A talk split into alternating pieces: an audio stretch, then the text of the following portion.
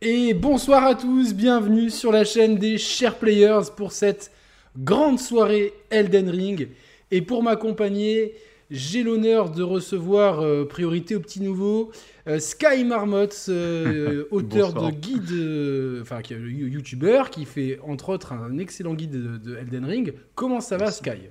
Bah, ça va très bien. Euh, intimidé les, les premières fois, comme je te disais tout à l'heure, c'est toujours euh, un petit peu intimidant. Non, mais ça va. Ça, Je ça- suis ça euh, va très bien content, très content d'être là avec vous, en tout cas ce soir, pour parler de- d'Elden Ring. C'est super. Et Mehdi, évidemment, mon, mon compère, qui lui aussi euh, propose un guide, euh, vraiment deux guides très, très différents en plus dans, la- dans leur approche, donc c'est super euh, intéressant.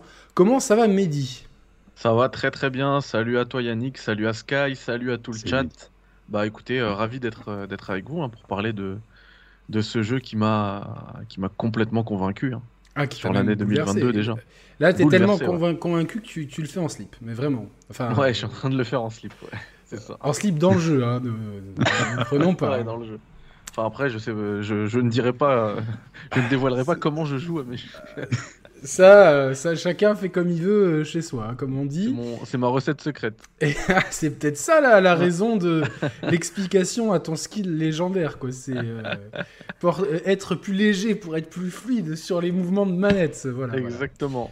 Donc ouais, je, suis- je suis- je suis ravi donc de vous avoir tous les deux parce que Elden Ring, c'est euh, le phénomène de ce début d'année, mais ça, ça faisait très longtemps qu'on n'avait pas eu un jeu phénomène comme ça. Qu'est-ce que t'en penses, Sky ça, faisait longtemps qu'on n'avait pas eu un truc qui a autant d'impact sur sur l'industrie, euh, qui fait autant de bruit euh, sur la durée euh, deux semaines après?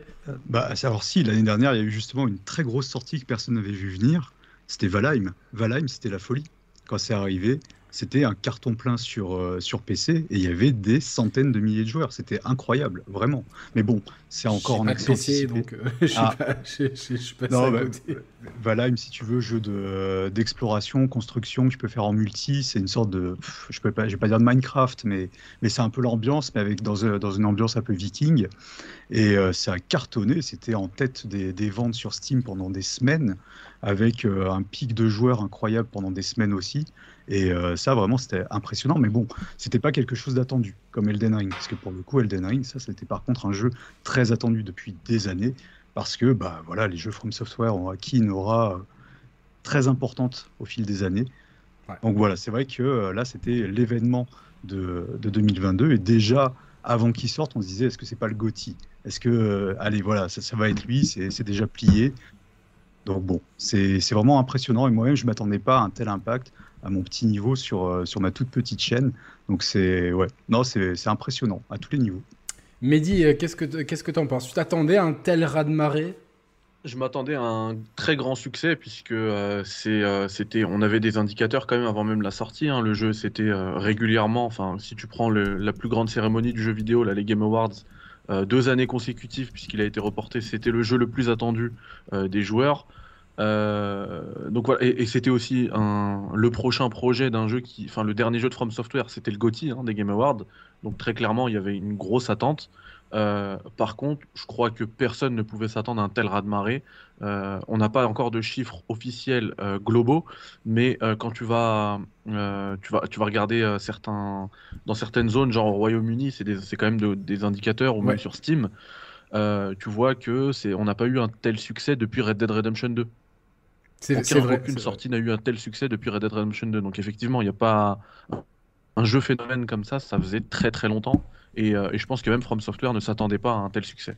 Bah, D'ailleurs, je vois euh, le. Tu parles de Steam, c'est intéressant. Là, l'exemple le plus frappant pour moi, c'est je vois ma liste d'amis. J'ai euh, pas mal de contacts. Ils jouent tous à Elden Ring. Ils sont tous dessus. Alors que d'habitude, on a euh, un, Oh, deux, affolant. trois jeux en commun. Là, c'est tout le monde y joue. C'est vraiment impressionnant. alors, ah, week-end, ah, je vais rassurer le, le chat. un million de joueurs. hein. Je vais rassurer le chat qui panique. Non, il n'y aura pas de spoiler. Vous inquiétez pas, aucun spoiler sur l'histoire, etc. Ah merde, attends, là, j'étais prêt à raconter la fin, moi. Donc, à la fin. Non, mais à la fin, on De toute, comprend rien. manière, de toute manière, les gars, c'est un From Software. hein. Je peux vous raconter la fin, ça va pas vous spoiler. Ouais, non, c'est clair. Par contre, clair. Mehdi, pro- Mehdi proposera prochainement une vidéo euh, explicative de tout le lore parce que euh, il maîtrise ça à fond. Donc, Ah oui, euh, puisque j'ai terminé le, le guide, là j'ai diffusé le, le dernier épisode hier avec les fins, hein, pas que la fin, mais avec les fins. Et du coup, euh, en guise d'épilogue, c'est ce que je suis en train d'écrire là, une vidéo explicative de l'histoire. On va tenter, hein, parce qu'on va, ça, ça va être beaucoup d'hypothèses et de théories, euh, parce que voilà, c'est du From Software. Je remercie au passage Chab AOC, bonne soirée en perspective, merci les chers. Sky mérite tellement plus d'abonnés, idem pour Critics, continuez comme ça. Merci, Merci beaucoup. euh, beaucoup et n'hésitez pas à vous abonner à, leur de chaîne, je mettrai les liens ou si Size peut les mettre. Comme ça, merci à Tony Boy, le, le bro, pour euh, son soutien.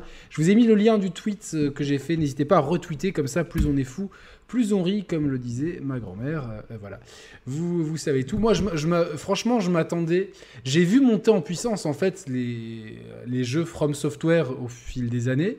Avec euh, notamment, je pense qu'il y a eu un premier effet euh, très fort, au-delà de la niche, c'est Bloodborne, qui a mis les projecteurs, je pense, sur From Software, au-delà d'une sphère d'initiés qui, était là pour Dark Souls 1, Demon Souls et Dark Souls 1 et 2. Ça a vraiment mis en lumière ce studio avec euh, sa proposition, etc. Euh, et d'ailleurs, euh, rapidement après, il y a eu une grosse déjà attente pour Dark Souls 3. Je ne sais pas si vous vous rappelez, c'était un jeu qui avait quand même Oui. été attendu. On en parlait, mais c'était pas à ce niveau-là.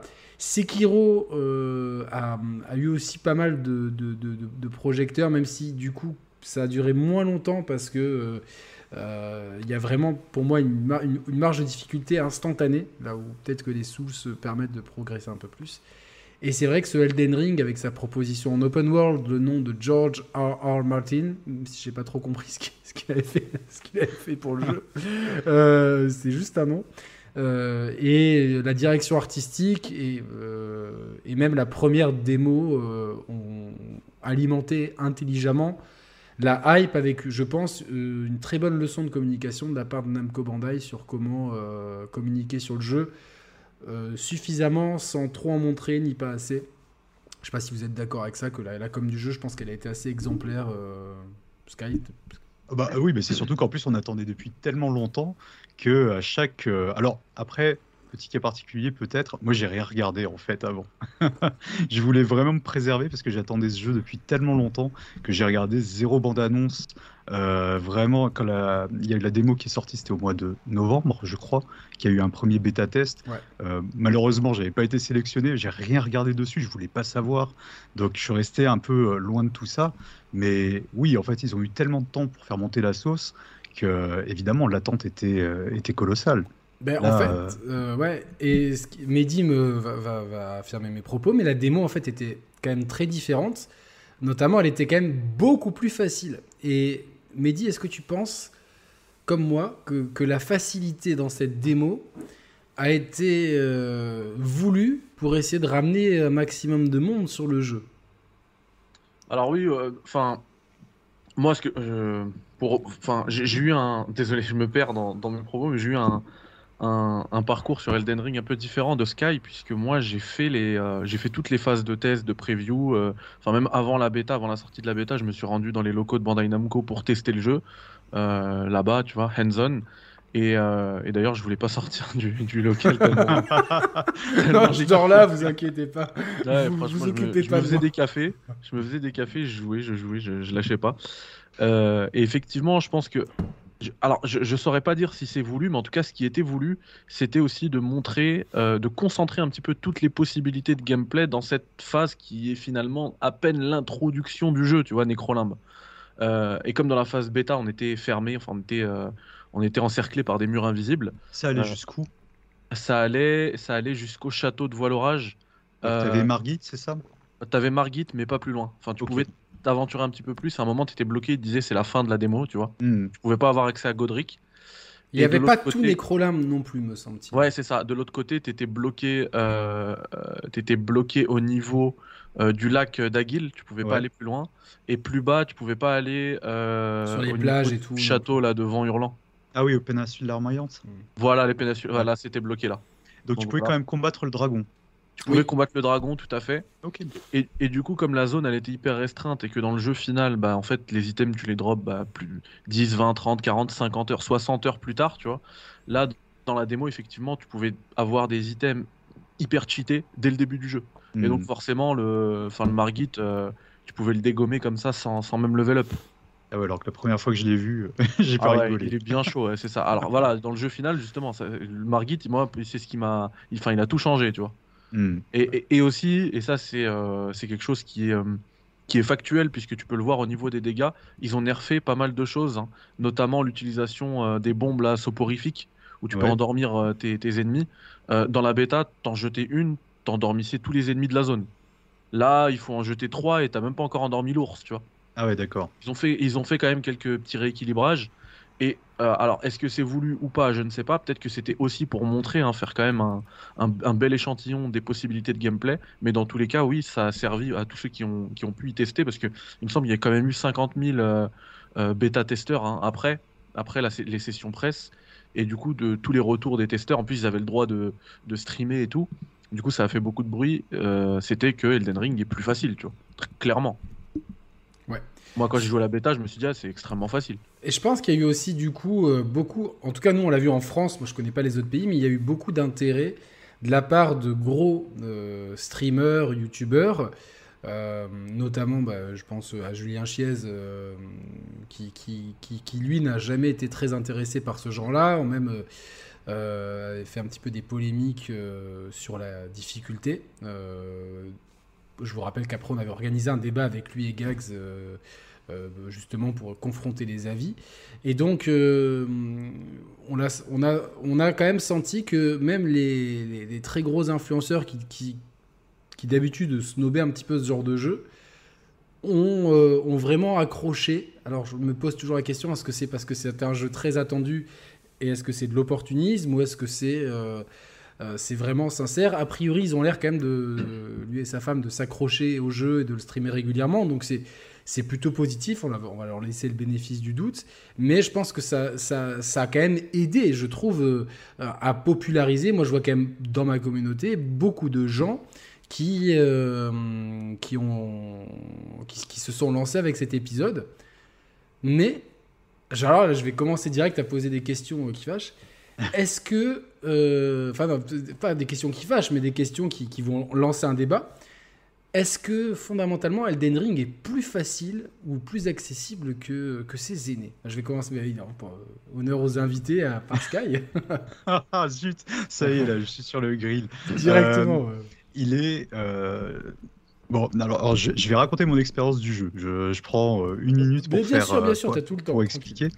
Euh, donc, je savais pas du tout à quoi m'attendre. Euh, j'ai lancé le jeu, donc j'étais dans un état d'excitation, mais incroyable. Vraiment, euh, je me disais, allez, ça y est, le jeu que j'attends depuis tellement longtemps, on est parti. Et je passe le prologue. Le prologue, je me dis, bah tiens, c'est une ressucée totale de Demon Souls. Ouais. C'est le, le, même prologue, exactement. exactement la même chose. Bon, je passe par la grotte du savoir, je fais le petit tuto, etc. Puis là, je, pousse les portes euh, pour euh, découvrir Necrolab. Et oh là là, je me suis pris mais une telle claque. Vraiment, je savais plus où donner de la tête. J'étais euh, complètement écrasé par la masse de choses, de lieux à visiter. Et là, je me suis dit, mais en fait, euh, au début, je me suis fait rouler dessus, hein, parce que je suis allé n'importe où. Je suis allé dans les catacombes orageuses, si ça vous parle, avec un ouais. cerbère qui est au bout. J'étais ouais. niveau 1. Euh... J'ai pleuré. Et, euh, et, en fait, au fil du temps, bon, on finit par trouver une route, on optimise, etc. Et je trouve finalement, avec le recul, que le début du jeu est plus accueillant que les précédents euh, Souls. Ça, c'est vrai vraiment on, on, se sent on est plus à l'aise mais ça c'est le côté monde ouvert en fait. Parce qu'avec un monde ouvert oh, avec un monde ouvert on peut éviter la difficulté. On peut toujours repartir revenir. Par exemple pour des affrontements de boss on peut aller les piquer sortir s'éloigner revenir se soigner. Enfin voilà c'est toujours possible. Mais le jeu dans l'absolu n'est pas plus facile. Parce qu'il y a des vrais murs de difficulté oui. par moment euh, qui font vraiment très mal. Et on n'est pas prêt. Sans, sans, donner de nom, par exemple, le deuxième boss majeur est très facile à vaincre. Le troisième, juste derrière, c'est pas la même. C'est vraiment pas oh, la je même. Je pense qu'on peut donner des noms, c'est pas des noms qui spoilent quoi que ce soit. Non ah bon, bah alors Renala, on lui roule dessus, mais c'est une blague. Ça, c'est vraiment. Et elle aussi, pareil, elle est complètement repompée sur, enfin, du moins la première partie, sur le boss de Demon Souls, c'est-à-dire l'idole des fous. Qui est un boss qui se clone dans une chapelle. C'est euh, Ouais. dans la zone de. Ouais, où il y a aussi le, le, le- je, veux dire le, bon, le- je l'appelle le curé des abysses, c'est pas son nom dans Dark Souls 3, dans la cathédrale des Oui. la cathédrale des profondeurs, je crois ça s'appelle. Il est pareil, Et- euh, il y a un peu c'est un peu la même mécanique, on va dire. Mais, mais donc, du coup, tu, tu, tu, tu déboîtes Renala. Et derrière, t'enchaînes sur Radan. Et, et là, tu, tu comprends pas ce qui se passe. Parce que le saut, enfin, le, le pic de difficulté, l'écart entre les deux est tellement important. Et là, Vraiment, notre Margit et God euh, Godric Godric, quoi. Déjà quand même c'est pour Ah, les, ouais. pour les ouais, nou- enfin je- moi j'ai vu pas mal de gens pas qui m'ont dit ouais c'est des- dur Godric etc. Donc euh, Bah, après, ça dépend Alors- aussi si, si tu as l'expérience, je pense, de, des- des Souls. oui, Si tu es sûr. Bon, c'est pas. Oui, évidemment, il fait mal, il n'est pas facile à battre, mais euh, la, la différence m'a pas vraiment sauté aux yeux entre les deux. Mais c'est vraiment Radan. Radan, ça a été euh, Ouais. la remise en question. Puis après, quand tu vois Malenia, alors là.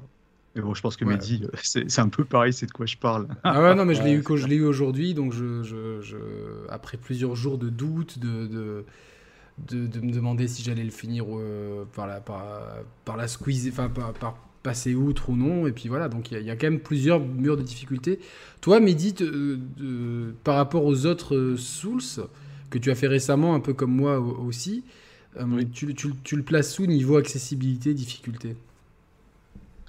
Alors en fait, c'est une question qui est un petit peu difficile. Déjà, euh, au niveau de la difficulté, comme Sky, je répondrais qu'il est absolument pas plus facile. Il est, euh, il est au même niveau avec certains boss qui sont même tout, au- tout en haut du panier, qui sont plus, di- les, les- parmi les plus difficiles que, que moi il m'était donné de faire. Euh, après, tu vois, tu prends juste, euh, tu vois, on parlait tout de suite de, de Margit. Euh, moi, par expérience, Margit pour moi c'est le boss, le, enfin, parmi les premiers boss des Souls, c'est le plus difficile de tous les premiers boss. Je sais pas si tu vois ce que je veux dire. Hmm. Ouais, que- ouais, il y a celui de, de Dark Souls 3 qui, quand tu connais pas la grammaire du jeu et qui arrive très vite, qui peut être un petit peu difficile. Le non, euh, rien, rien à voir. Ouais, ouais, mais, mais tu t'as les- plus Parce de temps pour arriver à Margit. En Margit, fait. Ouais, ouais, t'as plus de temps et surtout, ouais, t'as as, l'aspect monde ouvert et tout. Mais si tu le prends pour ce qu'il est, à savoir un premier boss euh, de jeu. Margit, c'est peut-être Margit en fait un des boss les plus difficiles de tout le jeu, vraiment. Parce que euh, après, forcément, si tu arrives niveau 50, tu, fais, tu, tu joues pendant 10 heures à Nécrolimbe, tu reviens niveau 50, tu vas le dégommer. Parce que c'est un premier boss, du coup, il est, euh, il est, il est pensé pour pas faire trop de dégâts. Donc si tu as une grosse barre de vie, voilà, tu peux, as, le droit à énormément d'erreurs. Mais en vrai, quand tu essayes de le no-hit, ce, boss-là, il te laisse que très peu de fenêtres attaque. C'est un coup pendant euh, toutes les 30 secondes, genre. C'est c'est un combat qui est hyper, euh, hyper compliqué, le combat de Margit. Euh, du coup, voilà. Et, et, euh, Sky parlait des, des murs de difficulté. T'en as plein dans le jeu. Enfin, une fois que t'arrives aux ruines de Faru Mazula, ça y est, c'est- c'est c'est plus le même jeu. Quoi. Ah, ça, c'est. ils te démontent. Les chevaliers de bronze, là, faut, faut partir Ah ouais, courant, non, mais- Ah non, ils C'est- pas, Alors, c'est des- c'est pas le, l'hydre ou le ou l'ours dans Saint Seiya, c'est des vrais Ah, chevaliers non, de ah, bronze. Et alors que c'est des mobs qui servent à rien. hein. C'est des, mobs que tu tu t'assois peux un cycle slalomer, bien ils reviennent. hein. ils reviennent pour te démonter. Euh, du, coup, voilà, au niveau difficulté, pour moi, il est pas plus facile. Au niveau accessibilité, c'est là où la question elle est un peu plus compliquée. Parce qu'il faut définir accessibilité. Si tu parles euh, des, euh, comment dire, des, des outils qui sont mis à, ta disposition pour pouvoir passer certains murs de difficulté, du genre Margit, juste avant, bah, tu débloques les invocations, tu débloques la trace de Rogier le sorcier. Effectivement, tout ça, ça va t'aider, tu vas le dégommer. Euh, par contre, si euh, l'accessibilité pour, pour toi, bah, c'est l'ergonomie, euh, machin, bah non, c'est pas du tout plus accessible. C'est c'est même autant à vomir en termes d'ergonomie que tous les Souls. Le- Ils ont le fait coup- aucun effort. Le coup de, de devoir euh, confirmer si tu veux.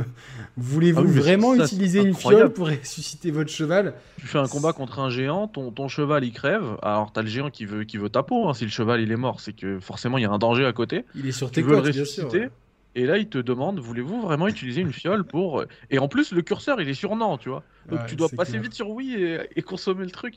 Non, c'est franchement c'est compliqué. Ils ont beau euh, avoir ajouté euh, des, des petites fenêtres qui pop en mode didacticiel pour te dire appuie sur euh, carré pour faire ci ça. Euh, ce qui n'était pas là avant avant on avait juste des, simples messages de simples messages par terre hein, pour dire euh, attaque légère R1 attaque lourde R2 machin donc là t'as quand même des petites fenêtres qui pop en guise de didacticiel mais basta quoi Du coup, en termes d'accessibilité, je sais pas si c'est plus accessible dans ce sens-là. Après, dans le sens où euh, des outils pour t'aider à passer. Ouais, franchement, surtout quand, tu prends en compte le monde ouvert, tu as beaucoup de. beaucoup d'options pour te faciliter ton aventure. Très clairement. Est-ce que les sites de grâce, il y en a tellement. Ouais. En fait. Oui, t'as jamais besoin de refaire des, dizaines de kilomètres pour retourner à ton point, ton dernier Et puis les voyages instants, ouais. Ouais. Ouais, c'est sûr. Moi, je. Alors, c'est difficile parce que je sors vraiment d'une année euh, avec euh, Demon Souls, Dark Souls 3 et Bloodborne euh, dans les pattes. Donc, tout était très frais dans ma tête. Mais c'est vrai que le côté monde ouvert, en fait, il, est, il peut être piégeux parce qu'on peut vite s'aventurer là où il faut pas s'aventurer. Après, je pense que c'est logiquement pour te faire revenir dans la zone où, où tu étais plus ou moins confortable. Euh, on me dit dans le chat qu'il y a trop de boss. Finalement, il n'y a pas tant de boss que ça. Il y a, en fait, je pense qu'il faut faire la distinction entre des vrais boss, comme Radan, Margit, etc. Ça, c'est des vrais boss. Euh, qui, sont des combats de longue haleine. Et après, au fond d'une caverne, un, type qui va être euh, un gros, un, sub-boss, on va dire. pour moi, ah oui, il y a beaucoup de sous-boss. Il y a, je crois qu'il y, il y, a 144 boss, c'est ça dans le jeu, au total, à peu près? Mais euh, oui, des, les boss majeurs, effectivement, il n'y en a pas autant. Mais les sous-boss sont là pour apprendre aussi, pour qu'on puisse progresser. Et bah, tout à l'heure, Mehdi parlait de Margit et disait bah oui, si on y va directement, c'est compliqué, mais si on fait les, boss, les autres boss avant, ça facilite les choses. Oui, et je pense que c'est voulu par les développeurs en fait. Je pense qu'ils veulent pousser le joueur à explorer, à apprendre, à apprivoiser le monde dans lequel il évolue, à se faire la main sur tous les sous-boss de, de Necrolimbe pour ensuite être prêt justement, et enlever un petit peu de, stress et abaisser la difficulté face à Margit. Et là, pour nous mettre en confiance. Et je pense que c'est vraiment voulu de leur part. Ouais, je pense aussi. Après, euh, Mehdi a parlé de problèmes d'ergonomie. C'est vrai que euh, on garde exactement le même menu depuis Demon Souls. Alors, euh, pour ceux qui sont qui, ont déjà fait des Souls, on est dans des chaussons, c'est très bien, euh, on comprend le système de cap, etc. Au bout d'un moment, euh, tiens, je vais plus augmenter ça parce que ça me, c'est trop de runes pour finalement trop de marge. Euh, ça, c'est utile contre ça. Tu vois, tu vois certains ennemis, tu dis ah bon, ça, je sais, qu'est-ce qui va leur faire mal. Par exemple, l'espèce de, des espèces de limaces. à moins qu'elles soient enflammées, ben c'est le feu qui va leur faire mal, tu vois. Donc tu as toute cette grammaire des souls, faire attention quand il y a un ascenseur euh, et que tu repopes, ben lui, il est resté en haut, l'ascenseur, parce que dans le jeu, la mort n'est pas une remise à zéro du monde, c'est une remise à zéro de, de, ta personne, bon, et des ennemis. Donc l'ascenseur est en haut, donc fait, ne cours pas, sinon tu tombes dans le... Ça nous est tous arrivé. On, sent le vécu, là. ça nous est tous arrivé dans le rush. Et merde, mes 70 000 runes, je les verrai plus jamais. Euh, voilà, mais euh, globalement, c'est en fait là, moi j'ai fait une, vidéo. Euh, c'était fin d'année, je crois, sur, ou fin de l'été sur Dark Souls 3. J'ai fait un test, en fait, donc le test le plus tardif de l'histoire de Dark Souls 3. Et j'expliquais en quoi, en fait, ce jeu n'est pas difficile.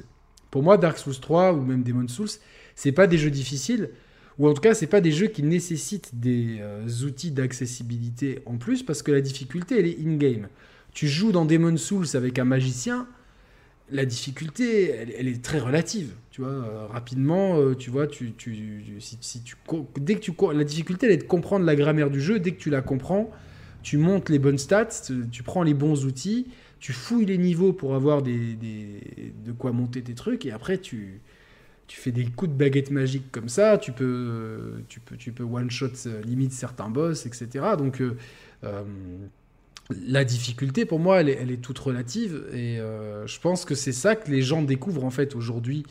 C'est pas forcément le monde ouvert. Euh, alors, je pense que le monde ouvert, ça permet aux gens de rester plus longtemps sur le jeu. C'est-à-dire, ils butent sur Margit, ils vont faire autre chose. Donc ça, ça permet aux gens, là où tu butes sur le premier boss de Dark Souls 3, t'as rien d'autre à faire que de recommencer cette petite boucle euh, sans vraiment avoir de possibilité de quoi que ce soit. Là, avant Margit, tu peux aller farmer, faire du level up, level up, etc. Mais la grammaire, elle reste la même en fait. C'est-à-dire que c'est la même grammaire. Le mec qui va, qui va avoir 10 points de compétence, il va mettre un dans chaque case, il est foutu le type. Il est foutu. C'est, c'est, euh, il y a... Oui, le jeu l'explique toujours pas en plus. Les Il jeux l'explique l'expliquent pas pas, euh, au niveau des armes. Pourquoi le- Qu'est-ce que c'est que le scaling euh, sur force, dextérité, etc. On te dit rien, on te balance des lettres comme ça. c'est et ça. Vas-y, si tu connais ton alphabet, t'as une chance, mais sinon, c'est c'est pas évident. Ouais, donc c'est- pour moi, pour moi là, ce pic de di- ce- cette difficulté, elle est toujours présente. Mais ce, que, ce qui me fait plaisir, peut-être que vous le voyez vous aussi, Mehdi et, Sky, c'est que j'ai l'impression que plus de gens, beaucoup plus de gens ont en fait laissé euh, se sont laissés du temps pour comprendre ou pour chercher, parce qu'il y a suffisamment de ressources sur Internet pour justement euh, t'expliquer hein, les guides. euh, Toi, tu avais déjà fait un guide des Souls, euh, Sky? Ah oui, j'avais fait euh, justement le remake de Demon's Souls. Ok, donc euh, voilà, par exemple, euh, Sky avait fait ça. Vous, on va évidemment citer euh, Exerve, qui est le, le- le papa de, de tous les guides des Souls en France. Donc, et puis aujourd'hui, il y en a plein. Vous avez des tonnes de forums. Donc, mais j'ai l'impression qu'aujourd'hui, les gens se sont laissés laissé le temps de, de comprendre, alors qu'en fait, c'est exactement la même grammaire depuis Demon's Souls. On est d'accord? Oui, mais c'est le succès aussi. C'est le succès du jeu qui fait ça. Il y a une telle, euh, un tel engouement que les gens ne veulent pas passer à côté. Et justement, pour une fois, bah, enfin, pour une fois, peut-être pas, mais les gens persévèrent, en tout cas. Voilà, ils essayent un peu plus pour euh, ne pas passer à côté de, ce jeu phénomène. Je pense que ça joue beaucoup. Finalement, les, les précédents euh, Souls étaient. On ne peut pas parler de, de jeux de niche, parce que euh, non, ils ont acquis une aura euh, culte au fil des années. Mais Au fil des ans, c'est bien de le préciser. c'est ça, tu prends le premier Dark Souls ou même avant euh, Demon Souls, c'est vraiment des jeux de niche. Il n'y avait pas énormément de joueurs. C'était pas, en fait, on pouvait pas dire que c'était des jeux grand public. Même si on en entendait parler, c'était pas aussi grand public, c'était pas aussi, euh, ça touchait pas un public aussi large qu'aujourd'hui Elden Ring, par exemple, qui a vraiment permis à From Software de passer un nouveau cap. C'est vraiment Bloodborne, je pense, qu'il y a eu, où ça a shifté pour moi. Bah, Bloodborne, c'était un des premiers gros jeux de la, de la PS4, hein, il me semble. Oui, mais c'est- il est sorti à un moment où il n'y avait pas, pas grand chose. C'est ça Mhm. aussi. C'est-à-dire que quand tu arrives et qu'il n'y a rien, euh, tu as, beaucoup de lumière. Il y avait tellement d'engouement autour de la PS4, il n'y avait pas de pénurie à ce moment-là. Donc, euh, Non, et puis tu avais l'ambiance du jeu. la- L'Angleterre victorienne, c'était très sympa, enfin très, très sympa façon de parler. hein. C'est ultra glauque, c'est l'horreur totale, mais vraiment ça a changé, ça a apporté quelque chose. Le, le Cara design, la direction artistique de tous les From Software, de toute façon, elle tabasse. Ouais. Là-dessus, ils sont inattaquables. On peut parler de l'aspect technique qui, oui, c'est vrai, sur Elden Ring par exemple, il est, est pas, est pas incroyable, mais artistiquement, par contre, ils sont intouchables, les gars. C'est c'est vraiment impressionnant. Ouais, bah, justement, on va, on va parler de ça. Mehdi, toi, t'en as pensé quoi globalement de la- l'artistique de d'Elden Ring?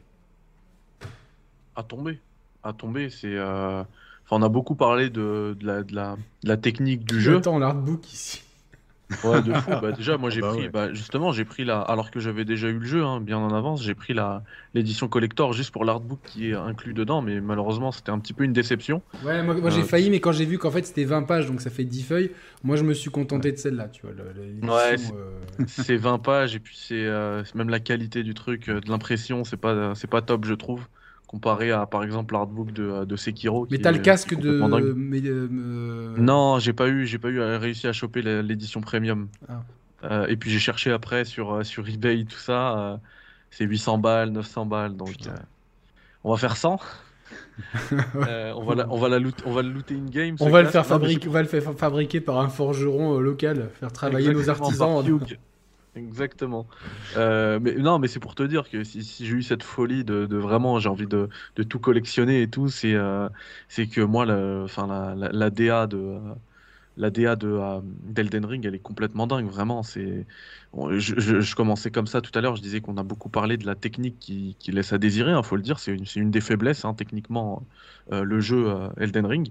Euh, par contre, on lui pardonne, on lui pardonne tout- les tout- tout- toutes les chutes de framerate, les tout le popping et tout, on lui pardonne. Quand Moi j'en ai, j'ai quand même le, le- il y a eu un patch sur PS5 qui a au moins qui, a, qui a bi- réglé déjà le framerate, donc j'ai eu. Ouais, mais, mais moi j'ai fait 100, là j'ai ma page Steam sous les yeux, j'ai plus de 160 heures sur le jeu. Euh, je l'ai fait sur PC et c'est c'est c'est- après je l'ai fait aussi, j'ai enfin je l'ai lancé, je l'ai pas j'ai pas joué beaucoup énormément hein, sur euh, sur PlayStation et Xbox, mais j'y ai joué. Euh, franchement, la version PC c'est la plus touchée en termes de stabilité. C'est c'est Euh, bizarre. bizarrement, c'est le plus puissant, mais euh, c'est la machine la plus puissante, mais c'est la, la moins stable actuellement. Et mais, mais malgré ça, enfin, t'as as énormément de frises de ralentissement. Malgré ça, ma mâchoire elle s'est décrochée à, à plusieurs moments dans le jeu, quoi. La première fois où tu arrives à l'Urnia, c'est incroyable. Le jeu, en fait, tu sais, on disait, euh, quand on a fait le test ensemble, Yannick, d'Horizon Forbidden West, on disait que l'open world, il servait de décor. Euh, et ben, bizarrement, dans Elden Ring, c'est la même chose, sauf que c'est pas un décor. Mais c'est tellement beau que tu as l'impression que c'est un décor. Je veux dire, il y, a un moment, euh, quand tu arrives à l'entrée de l'académie de Raya Lucaria, si tu regardes euh, côté nord-ouest, si je dis pas de bêtises, tu regardes dans ta boussole côté nord. De toute façon, tu peux pas les directions en tête, c'est ouf. Ouais. Tu, tu, vois, en fait, euh, tu as une vue sur les quatre beffrois, tu as l'impression de voir un tableau. Alors que c'est une zone, enfin, tu, si tu veux, tu descends et tu t'y rends, tu vois. Les 4 beffrois, ils sont là. Ça, c'est. Mais quand tu l'as en face. marque des grands open world. C'est dégagé, tu as l'impression d'avoir un tableau devant toi. Et puis, c'est tellement euh, diversifié. Euh, et puis, c'était aussi une des, un, des soucis que j'avais noté dans Horizon Zero Dawn c'est qu'effectivement, tu as aussi pas mal de biomes, etc. Mais, mais artistiquement, c'est mal justifié. Tu as l'impression que tu passes d'une zone à une autre comme ça et tout change d'un coup. tu euh, vas de la neige à la mer en passant par le sable voilà. en deux secondes. Alors, alors que là, alors que tu, tu passes aussi hein, d'une région, région désertique euh, touchée par la putréfaction, etc., à un peu plus tard euh, des régions enneigées et tout. Bah, Tu passes de, de Nécrolimbe à Kaelid comme ça. Mais, mais c'est quand même hyper cohérent. Je oui, c'est cohérent parce que c'est pas une région. En fait, on ne colle pas un désert. C'est une région qui est rongée par la putréfaction. Exactement. Donc c'est plus logique en fait. En... Enfin, ça se tient. Complètement, Exactement. Complètement, ouais. Et du coup, euh, toi, euh, Sky, quel est la, il y a un endroit un ou deux qui t'ont marqué artistiquement dans le jeu? Ah bah, En fait, dès les premières secondes, l'introduction, je suis complètement sous le charme de cet enchaînement euh, d'illustrations qui sont absolument magnifiques, Incroyable. avec la voix off qui est ah mais sublime, sans ah, parler de la musique qui accompagne. Pas, pas, de CGI en plus, hein, c'est ça le truc, c'est ça. Ah oui, non, non, c'est vraiment, c'est que des, des, illustrations et ça monte tellement en, tension. Enfin, le côté épique, il est incroyable. J'en pouvais plus. Je l'ai regardé. Euh, bah, je l'ai mise dans mon guide exprès pour pouvoir la regarder après à l'infini parce que euh, je, je la trouve sublime. Mais des moments. Euh, je, l'ai regardé dix fois au moins cette intro parce que j'ai relancé plein, plein de parties. Et à chaque fois, c'est j'ai les frissons. À chaque fois. Et ah non, mais... même, la, même la VO, elle est incroyable. Et, c'est ce que je disais hier dans l'émission euh, chez Pity, cette, cette VO, là, cette, cette, voix off anglaise, c'est déjà un choix artistique, c'est déjà un parti pris artistique, puisque ceux qui font le jeu, c'est des Japonais. Ils, prennent, euh, ils font le choix de proposer une seule euh, localisation, c'est la localisation anglaise, et tu as des acteurs qui sont. Enfin, tu, sens qu'ils sont drivés par un, par un maître d'orchestre, je ne sais pas c'est qui. Et, et, le tout forme un ensemble cohérent, c'est complètement dingue. Enfin, tu parlais de l'intro, moi, cette intro, je te dis tout le temps, j'ai les, les, frissons. Euh, tu peux parler aussi de Rijkaard, par exemple. Rijkaard, ah quand il parle, tu sens que le mec qui a fait la voix, il s'est tapé un délire. Tu vois, il tripait tout seul dans, au studio. Mhm. Ils, ont laissé, ils ont laissé la liberté, quoi. Ouais.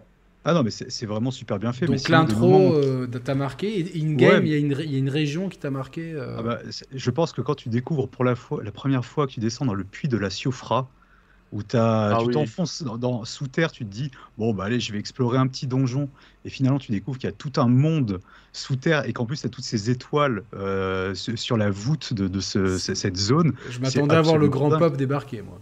Ah bah ouais, mais complètement. Moi j'étais au sanctuaire, c'est bon, j'avais enfilé mon armure de chevalier de bronze et j'étais prêt quoi. Ça c'est magnifique. Et puis tu as ce, ce, mausolée au loin, tu, tu sais pas ce que c'est, tu sais pas comment tu vas faire pour y aller. C'est le, palais euh, de, de Mogwin, la, zone. C'est tellement intriguant. Enfin vraiment, cette, cette zone-là est, absolument superbe. Raya Lucaria, la première fois qu'on rentre dedans, c'est magnifique. Enfin, des, des moments qui te décrochent la mâchoire, pas parce que techniquement euh, non, mais on oublie vite, on, s'habitue. C'est comme quand j'ai fait Bloodborne en 30 FPS, au bout de deux heures, bon, hmm. ben, je les voyais plus les 30 FPS. Non, c'est juste que là, bah, voilà, artistiquement, putain, les mecs, ils, touchent vraiment, ils sont super doués, et ce qu'ils font, bah, c'est. Ouais, si on n'est pas impressionné par ça, je ne sais pas par quoi on est impressionné en fait. Il faudrait vraiment être. Euh, alors là, c'est, oui, je ne vais pas mettre d'huile sur le feu. Hein, c'est des gens énervés euh, par par Elden Ring, mais franchement, si on n'est pas impressionné par ça, je ne sais pas par quoi on est impressionné. Moi, c'est la, la capitale. J'essaie ah bah, de dire le mot. C'est impressionnant déjà pour y aller. On sent une espèce de majestuosité. Euh, euh, je sais pas combien d'escaliers, etc. On, sent vraiment euh, toute une espèce de, je sais pas, voilà, on sent qu'on est dans la capitale et puis artistiquement à l'intérieur, c'est même la musique et tout, le, soin au détail, cet immense truc sans spoiler qu'il y a au milieu de la capitale. Moi, j'étais Waouh, là j'étais sur le cul, j'ai dit putain, c'est. Enfin, plein de fois dans le jeu, hein, comme vous, l'intro, euh, même Necrolimp, c'est beau, c'est propre. Moi j'aime dans les jeux vidéo que la, la, la, géographie, que la topographie soit, soit cohérente. Et elle est, elle est constamment dans ce jeu. Franchement, elle est constamment. Elle, elle est euh, cohérente et de, et de qualité égale. Généralement, quand, enfin, souvent, quand tu as des, des, des, biomes aussi, euh, aussi qualitatifs, souvent tu as une zone mais un peu meilleure que l'autre et tout. Là, tout est top niveau en fait. Ouais, ouais, ouais. du début jusqu'à la fin, euh, même des zones plus classiques, genre euh, la neige, pour, pour rien spoiler, ça reste super bien parce que, parce, que, parce que la topographie est intéressante, parce que tu vas t'enfoncer un peu plus, remonter, et les ennemis sont, s'adaptent et tout. Euh, voilà, donc vraiment, c'est Oh, puis sur la mise en scène, tu parlais justement de l'arrivée à Leindel avec des escaliers majestueux. Il y a surtout ce moment où tu arrives en haut des escaliers, tu vois la porte, tu te dis ah bah tiens je vais passer tranquille et tu vois les deux ennemis qui arrivent face à toi et tu te dis ah ok est-ce que je vais pouvoir les esquiver? Tu es bien content de pouvoir te faufiler euh, tranquillement. Alors sur le chat, je vous ai mis direct la question auquel on répondra plus tard. Nous, suspense, suspense, est-ce que euh, Elden Ring est le GOTY 2022 Et Arcania95 pose une question, et je remercie son, pour son petit don. Est-ce que d'après vous, le GOTY de Sekiro a-t-il propulsé From Software dans la cour des grands ou seulement depuis la découverte Elden Ring?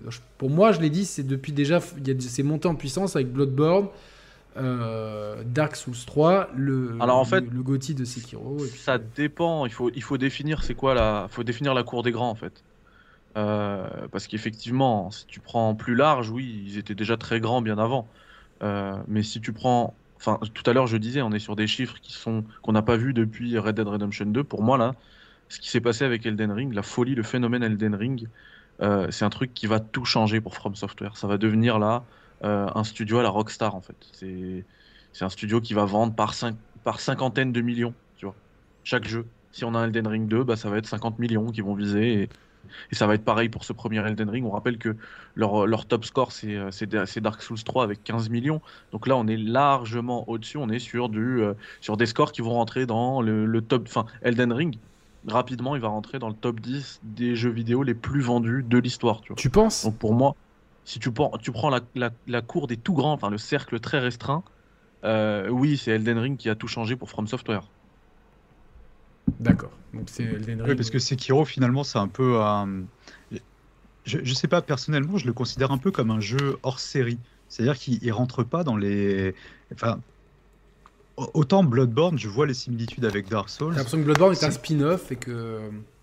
Mais, mais Sekiro, non, c'est autre chose. C'est un peu comme s'ils s'étaient dit bah tiens, on a, on a envie de faire un jeu avec des combats de sabre, on a envie de faire un jeu plus arcade, allez, vas-y, on fait Sekiro. C'est encore autre chose. Alors moi j'ai adoré Sekiro, hein, j'ai trouvé génial.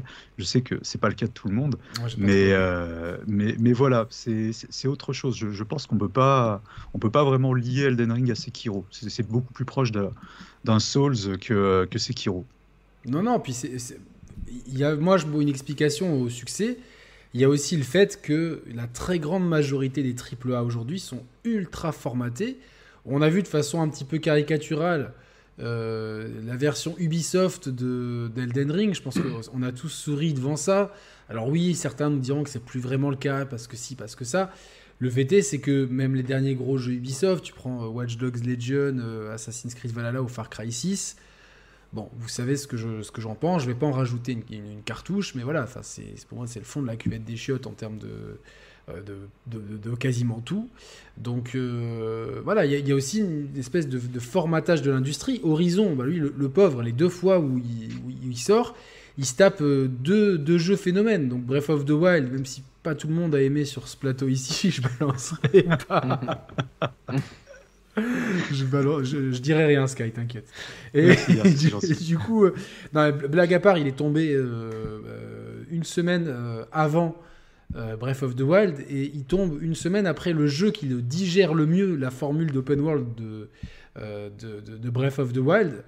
Euh, et sans enlever les qualités d'Horizon, parce que moi j'ai plutôt bien aimé pour ce que c'est, un jeu solo narratif, popcorn, etc. Je pense que le public, au bout d'un moment, le public jeu vidéo n'est pas si bête et a, a envie d'autre chose, a envie de, jouer, d'être challengé, d'avoir, euh, d'être surpris, de, découvrir, de ne pas être constamment pris par la main. Et, et, finalement, Elden Ring s'engouffre aussi dans une, dans, une, dans une brèche où il n'y a, a, plus, y a personne. Très peu de jeux. Nous, on pensait après Breath of the Wild que beaucoup de jeux allaient, allaient, allaient suivre ça il y a finalement personne qui a, suivi ce côté euh, organique où tu, où tu, utilises beaucoup tes yeux et non pas des indicateurs euh, euh, clignotants pour, avec un, pathfinding, etc. pour y aller. Donc c'est ça aussi, je pense. C'est tout simplement la, communication et l'appétence des joueurs pour autre chose. Autre chose qu'une industrie qui est archi formatée parce qu'il ne faut pas prendre de risques, parce que les jeux coûtent très cher à faire et que les actionnaires disent non, non, surtout pas, mais par contre, foutez-nous des season pass et des trucs comme ça. Donc, euh, donc voilà, je sais pas ce que, ce que, ce que tu en penses, Kai. Bah, en fait, tu as, un peu tout dit. C'est qu'en fait, moi, j'ai fait une overdose totale des, des, des Ubi-like, comme je, les appelle, les, ces mondes ouverts qui sont tous les mêmes, que tu prennes euh, Far Cry, euh, Assassin's Creed, etc., enfin Horizon, peu importe c'est toujours la même chose et j'ai toujours l'impression qu'on me prend pour un idiot, que le, jeu ressent le besoin de m'indiquer tout ce qu'il y a à voir sur la carte au lieu de me laisser l'espace de prendre mes décisions et d'aller explorer si oui ou non j'ai envie.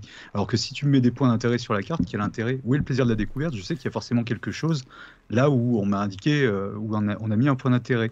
Et par extension, s'il n'y a pas de point d'intérêt, c'est qu'il n'y a rien à aller voir. Donc en fait, je ne suis pas libre, je fais. le jeu me dit clairement que je dois aller.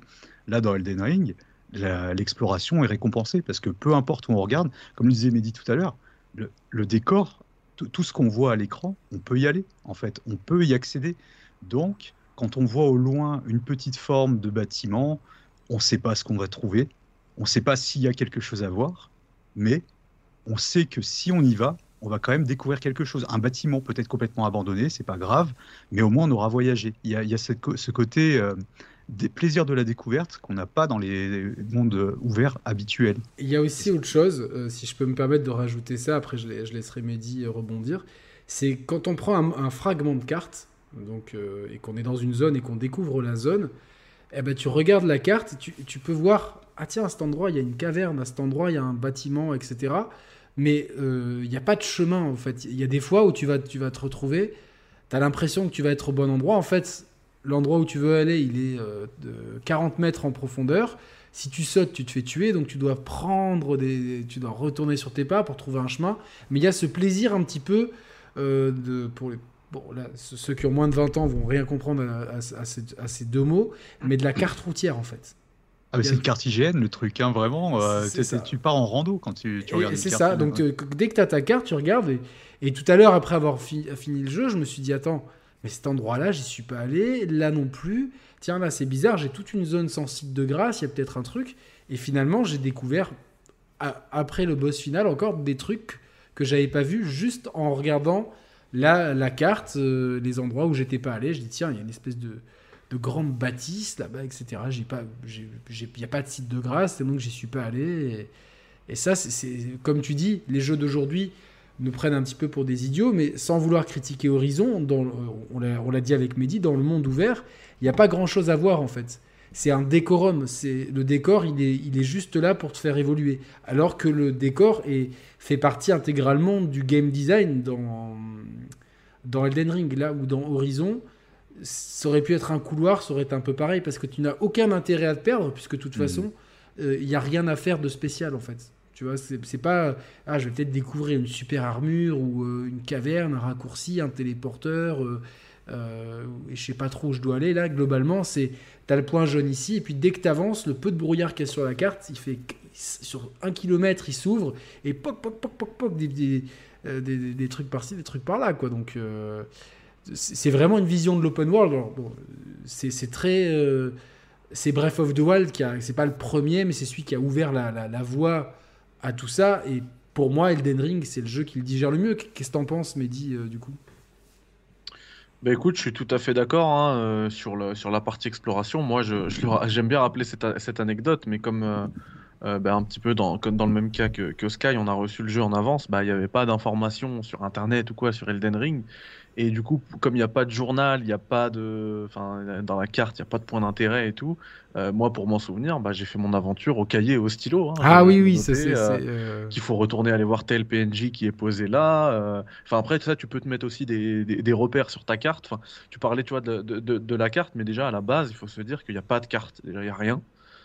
c'est que du brouillard. Tu dois trouver les morceaux de carte. Tu dois trouver des fragments. Et aussi, euh, même quand tu les trouves, au début, tu vas, tu vas trouver ton premier fragment de, carte, tu vas ouvrir ta carte, tu vas te dire, ok, le monde ouvert, en fait, il est, euh, il est en gros, il, est un peu petit, quoi. Ça va, c'est pas, pas ouf. en fait, tant que t'as pas exploré, la carte ne s'ouvre pas. Donc les, autres bouts, même des bouts euh, genre dans, dans, la, dans le brouillard et tout, tu les vois pas. C'est, bloqué dans ta carte, tu peux pas aller jusque là-bas. Du coup, il faut toi, tu, prennes l'initiative d'explorer pour commencer à voir aussi d'autres nouveaux carrés apparaître et pouvoir les remplir avec, euh, ben, avec, les, euh, euh, avec les fragments de, map. Et, ouais, non, franchement, niveau exploration, moi, c'est, pour moi, c'est la qualité principale d'Elden Ring. Il y en a plein d'autres, hein, mais, mais j'ai jamais autant role-playé une aventure que sur Elden Ring. Et puis, tu as aussi le côté, tu parlais justement de la découverte de la carte moi, je m'attendais pas à un monde aussi vaste. franchement, à chaque fois, quand je suis arrivé à la capitale, je me suis dit, bon, bah, ça y est, c'est la capitale, euh, c'est fini, quoi.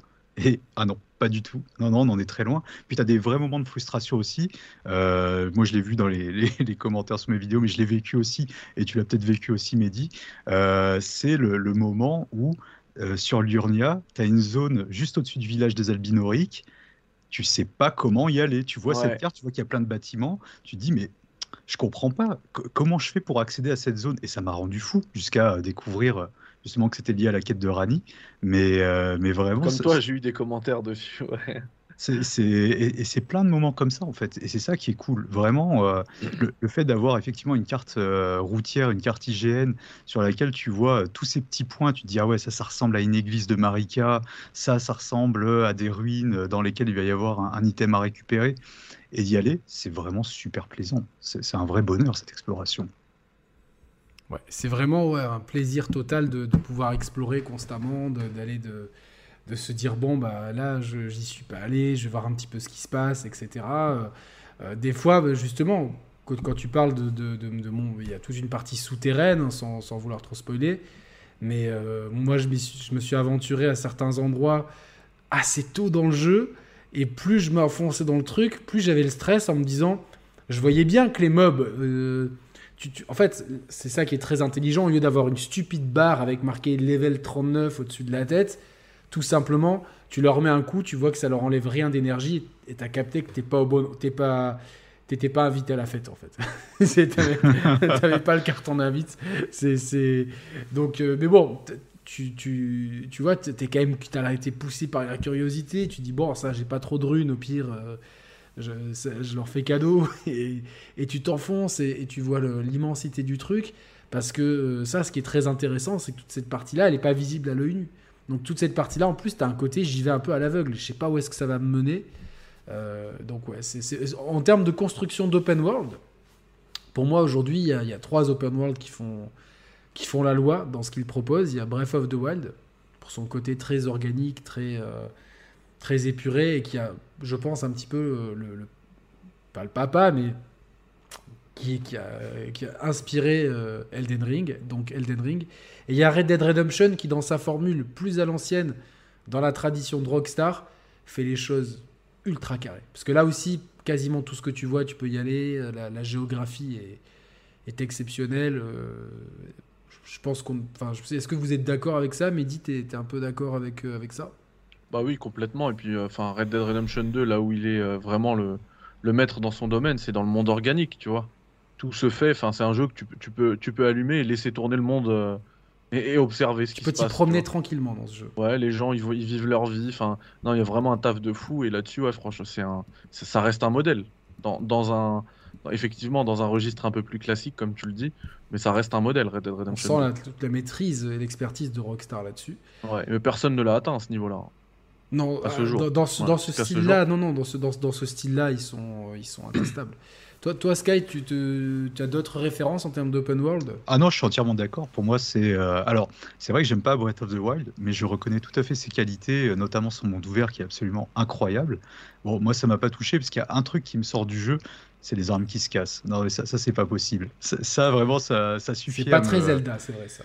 Ouais, non, vraiment, ça me, ça me sort complètement du truc. Alors, je sais que certains trouveront peut-être que c'est, c'est, un argument bidon, je, je sais pas, mais moi, ça suffit à, à m'énerver profondément. Euh, j'ai une arme, j'aime bien la garder. Bah là, euh, moi, je joue euh, katana depuis toujours dans tous les Souls. Je suis fidèle à mon katana. Je, mon, ma, ma- ma lame, c'est, c'est, ma femme, quoi. Je, je la garde.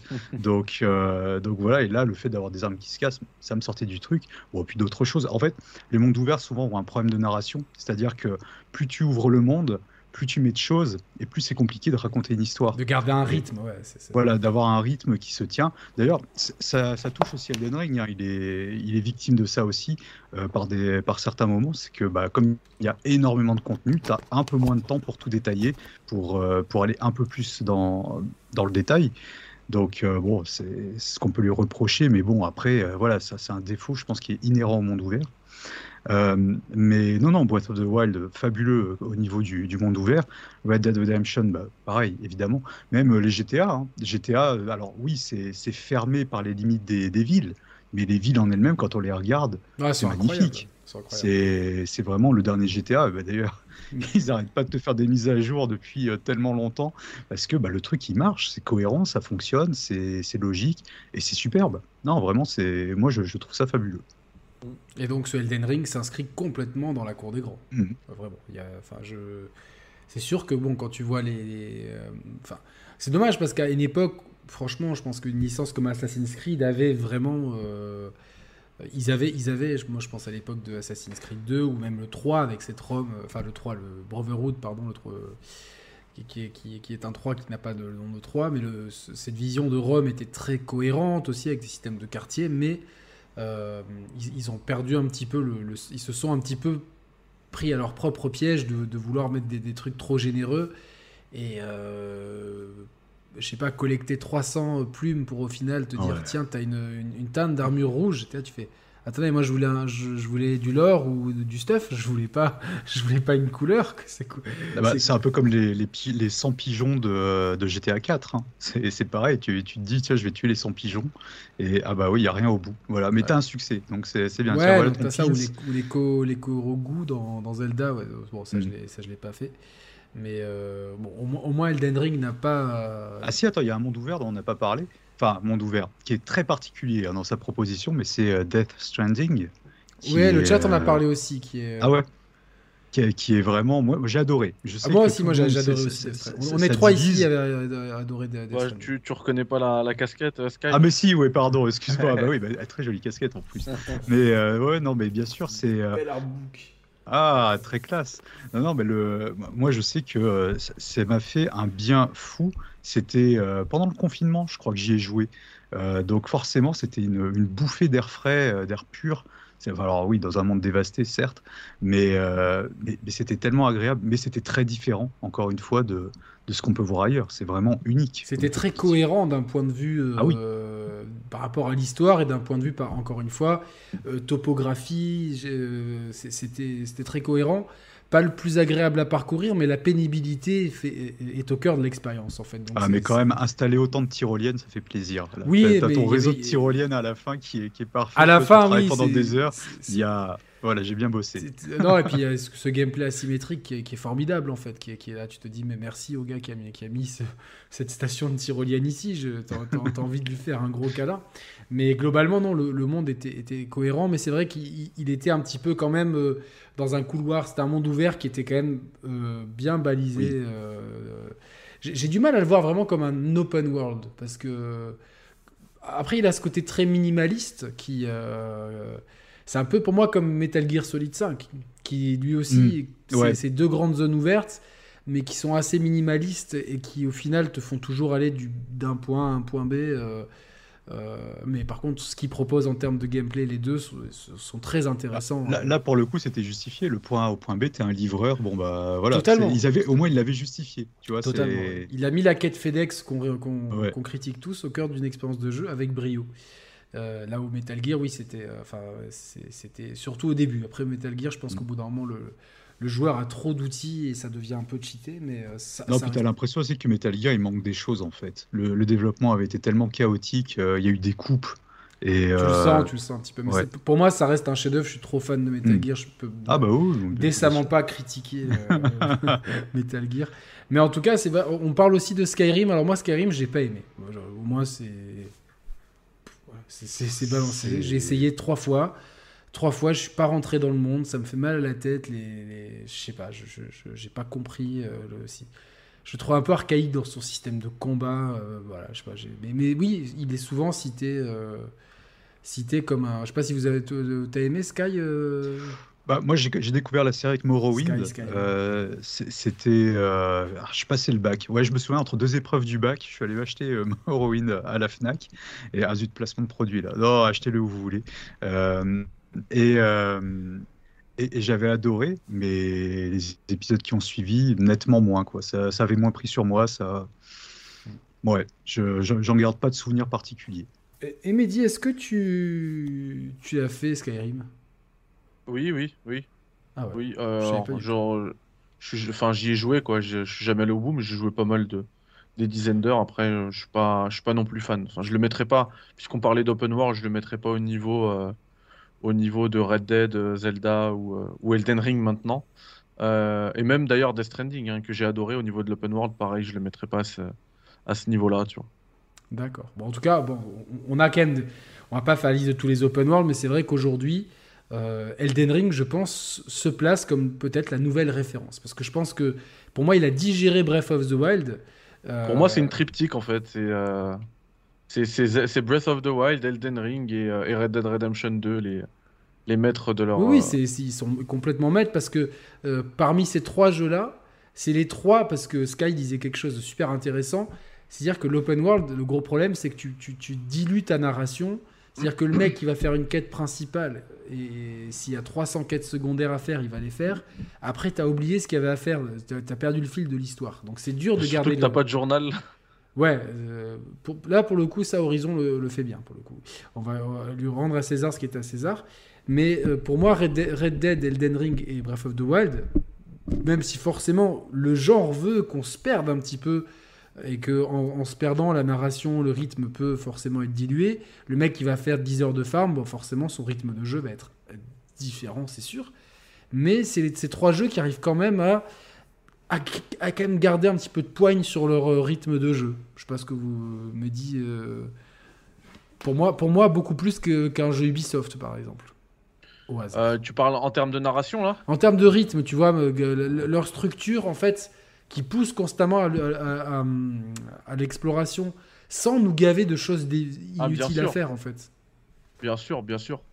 Bah, que ce soit par la, par la composante, enfin la structure du level design qui, te donne à chaque fois envie de, d'explorer. On parlait tout à l'heure de la, de la Sofra, mais ce qui est intéressant, c'est de voir comment c'est connecté au monde d'Elden Ring, tu vois, et que tu peux, tu peux descendre à plusieurs endroits différents et que vraiment tout est connecté. Et derrière, bah, le, le rythme, tu te le fais toi-même. En fait, ça pousse tellement, t'es tellement pas pris par la main que ton aventure, tu te la, tu te la crées toi-même.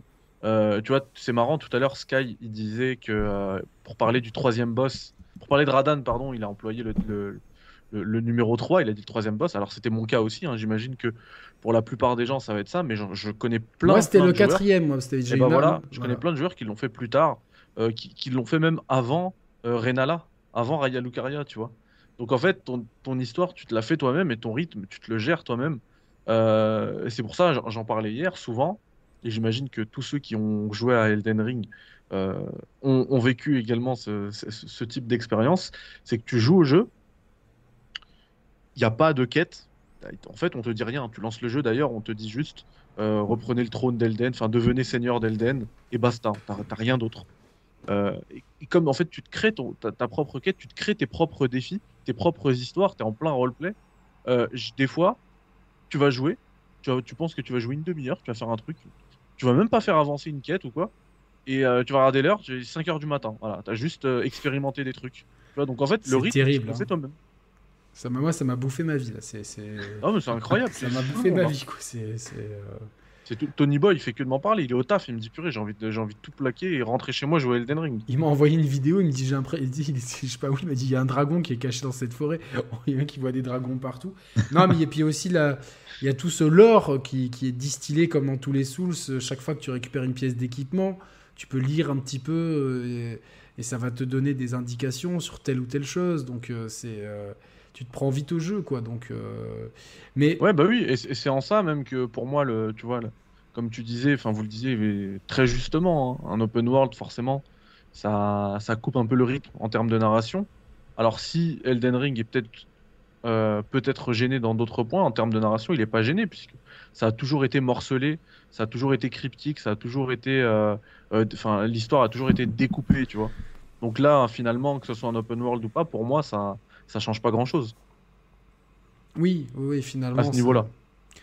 Mais euh, bah, justement, on va parler un peu de, sans spoiler, euh, qu'est-ce que vous avez pensé globalement du, du lore, de l'histoire, de la narration? Sky, est-ce que tu es satisfait sur ce point-là d'Elden Ring? Ouais, ouais, ouais, bien sûr. Bah, oui, oui de, comme vient de le dire Mehdi, en fait, c'est la même chose qu'avant. Sauf que bah, comme l'univers est infiniment plus grand, ah, j'aurais aimé en avoir un petit peu plus. Mais ça, c'est parce que je suis gourmand. Vraiment, je, on n'en a jamais assez. Donc, j'aurais aimé plus de, détails sur les, justement sur les, pièces d'équipement.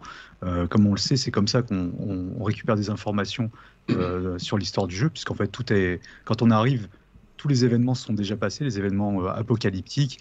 Là, on voit qu'on est, on est pris dans une sorte de, boucle. C'est un peu toujours le, même thème hein, sur, les, sur les Souls. c'est, une boucle qui se répète tout le temps. Et nous, on est là pour briser, euh, briser le cycle, ou non, ou peu importe. Et, euh, et on est obligé de, de, lire les descriptifs des, des, items pour en apprendre un peu plus sur ce monde. C'est une narration que j'adore à titre personnel parce que ça me rappelle vraiment celle de. Bah, ça, ça remonte loin comme exemple. Mais Resident Evil faisait ça. C'est-à-dire qu'on arrive ah dans un manoir qui est, où tout le monde est mort, on ne sait pas ce qui s'est passé, et pour comprendre les événements, et ben en fait, on ramasse les journaux des scientifiques, et c'est comme ça que petit à petit, on reconstruit le, fil. Et moi, c'est un truc qui me fascine. Quand ça, dans les journaux, au bout d'un moment, Roger est devenu fou, il s'est mangé la main. Ouais, ouais, non, c'est ça. Et t'as le mec qui sort du placard après, tu mets un coup de shotgun, et puis voilà, c'est réglé. Mais t'es dégoûté parce que comme tu vois une blouse de scientifique, tu dis putain, c'est je m'étais attaché à lui dans son journal et là, mm. je. Et, c'est une narration en fait, que j'aime beaucoup le, parce qu'en fait, on te montre pas les choses, on te les dit simplement. Et donc, c'est à toi d'imaginer ce qui s'est passé. Et quand c'est ton imagination qui fonctionne, bah, c'est vachement plus intéressant que d'avoir une scène cinématique qui te mâche tout le travail et qui te laisse plus réfléchir par toi-même. Du chant contre chant, comme dans certains jeux. c'est pour ça, là, c'était vraiment euh, super cool. Et euh, bon, après. Euh, non, même en fait, oui, même si j'aurais voulu en avoir plus, je, trouve quand même que c'était, enfin, ne serait-ce que Radan, la présentation de Radan, elle est incroyable. Son histoire, elle est, sans la ah elle est géniale, quoi. C'est. Euh. Puis tu as, Malenia aussi. Malenia, sur le dialogue avant le combat, enfin, ces deux phrases finales, ces deux répliques finales, mais elles sont où elles te glacent le sang là quand elles te. Non, on ne dit pas ce qu'elle dit parce qu'on va pas, on va pas spoiler, mais ouh là là, où j'étais pas bien là, j'avais la petite. Non, non, c'est dur. Euh. Et puis bon, euh, alors par, rapport aux autres Souls, on peut pas tuer les PNJ, mais euh, on peut. Moi, je, par exemple, euh, j'ai euh, j'ai pas pu aller au bout de, certaines choses avec FIA, par exemple. Voilà. Hmm. J'ai pas parce que j'ai j'ai préféré garder mes distances, garder des gestes barrières voilà, pour rien. Ah. Et du coup, j'ai pas eu. J'ai du coup j'ai.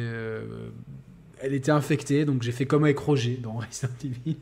Ah oui, mais tu sais que Fia, si, tu, elle te donne, euh, elle te donne une bénédiction qui te permet de, d'enlever le debuff qu'elle te. Non, non, ouais, mais moi je parle à la toute fin. Tu sais, quand il y a ces ah, petits protégés et tout ça, euh, oui. tu as un choix à faire et j'ai fait le mauvais choix, donc j'ai pas eu le, le, boss qui avait derrière. Ah, d'accord. Euh, Fasturias, je sais plus comment il s'appelle. Donc, Fortisax, ouais. Voilà, Fortisax, pardon.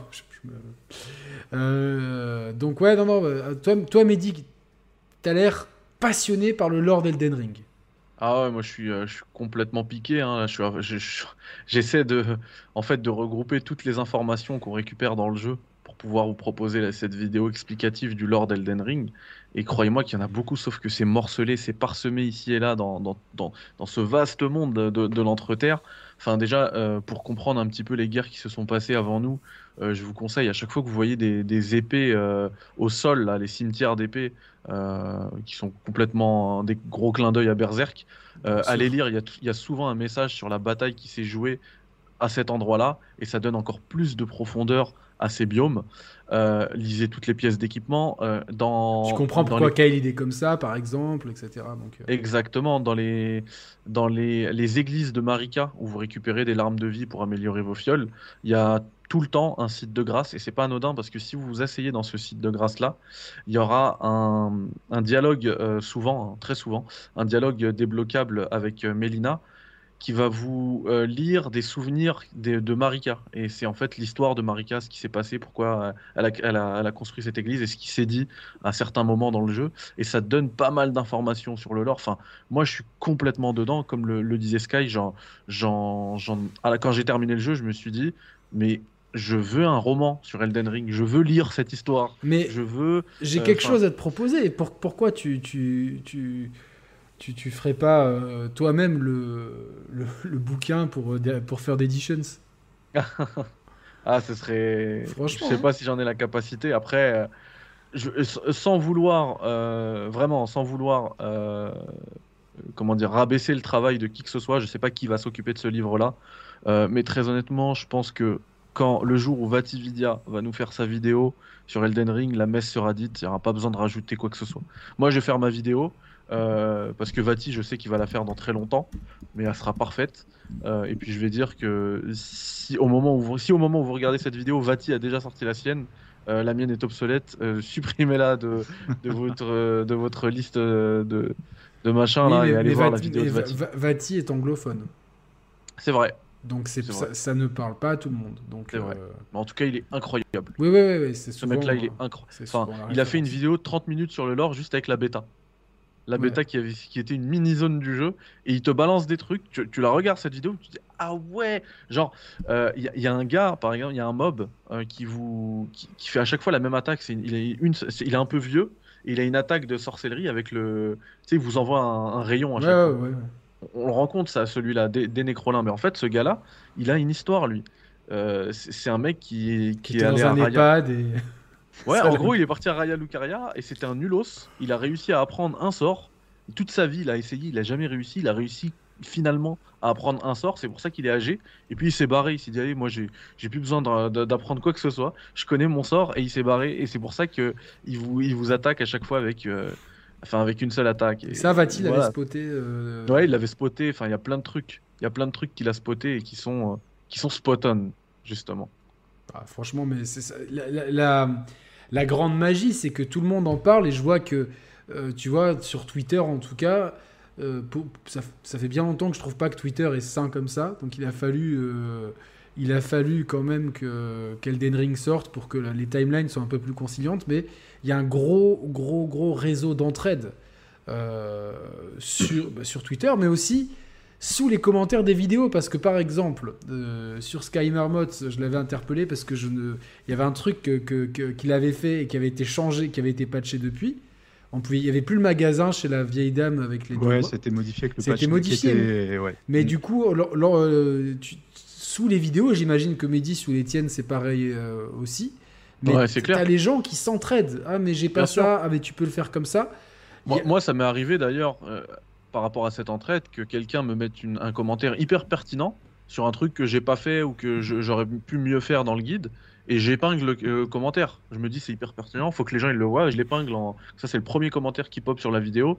Euh, bah, ça, ça a toujours été dans l'ADN de- des Souls, hein, de cet esprit d'entraide, et il est clairement là avec Elden Ring, sauf qu'il prend beaucoup plus d'ampleur puisqu'on est beaucoup plus de joueurs.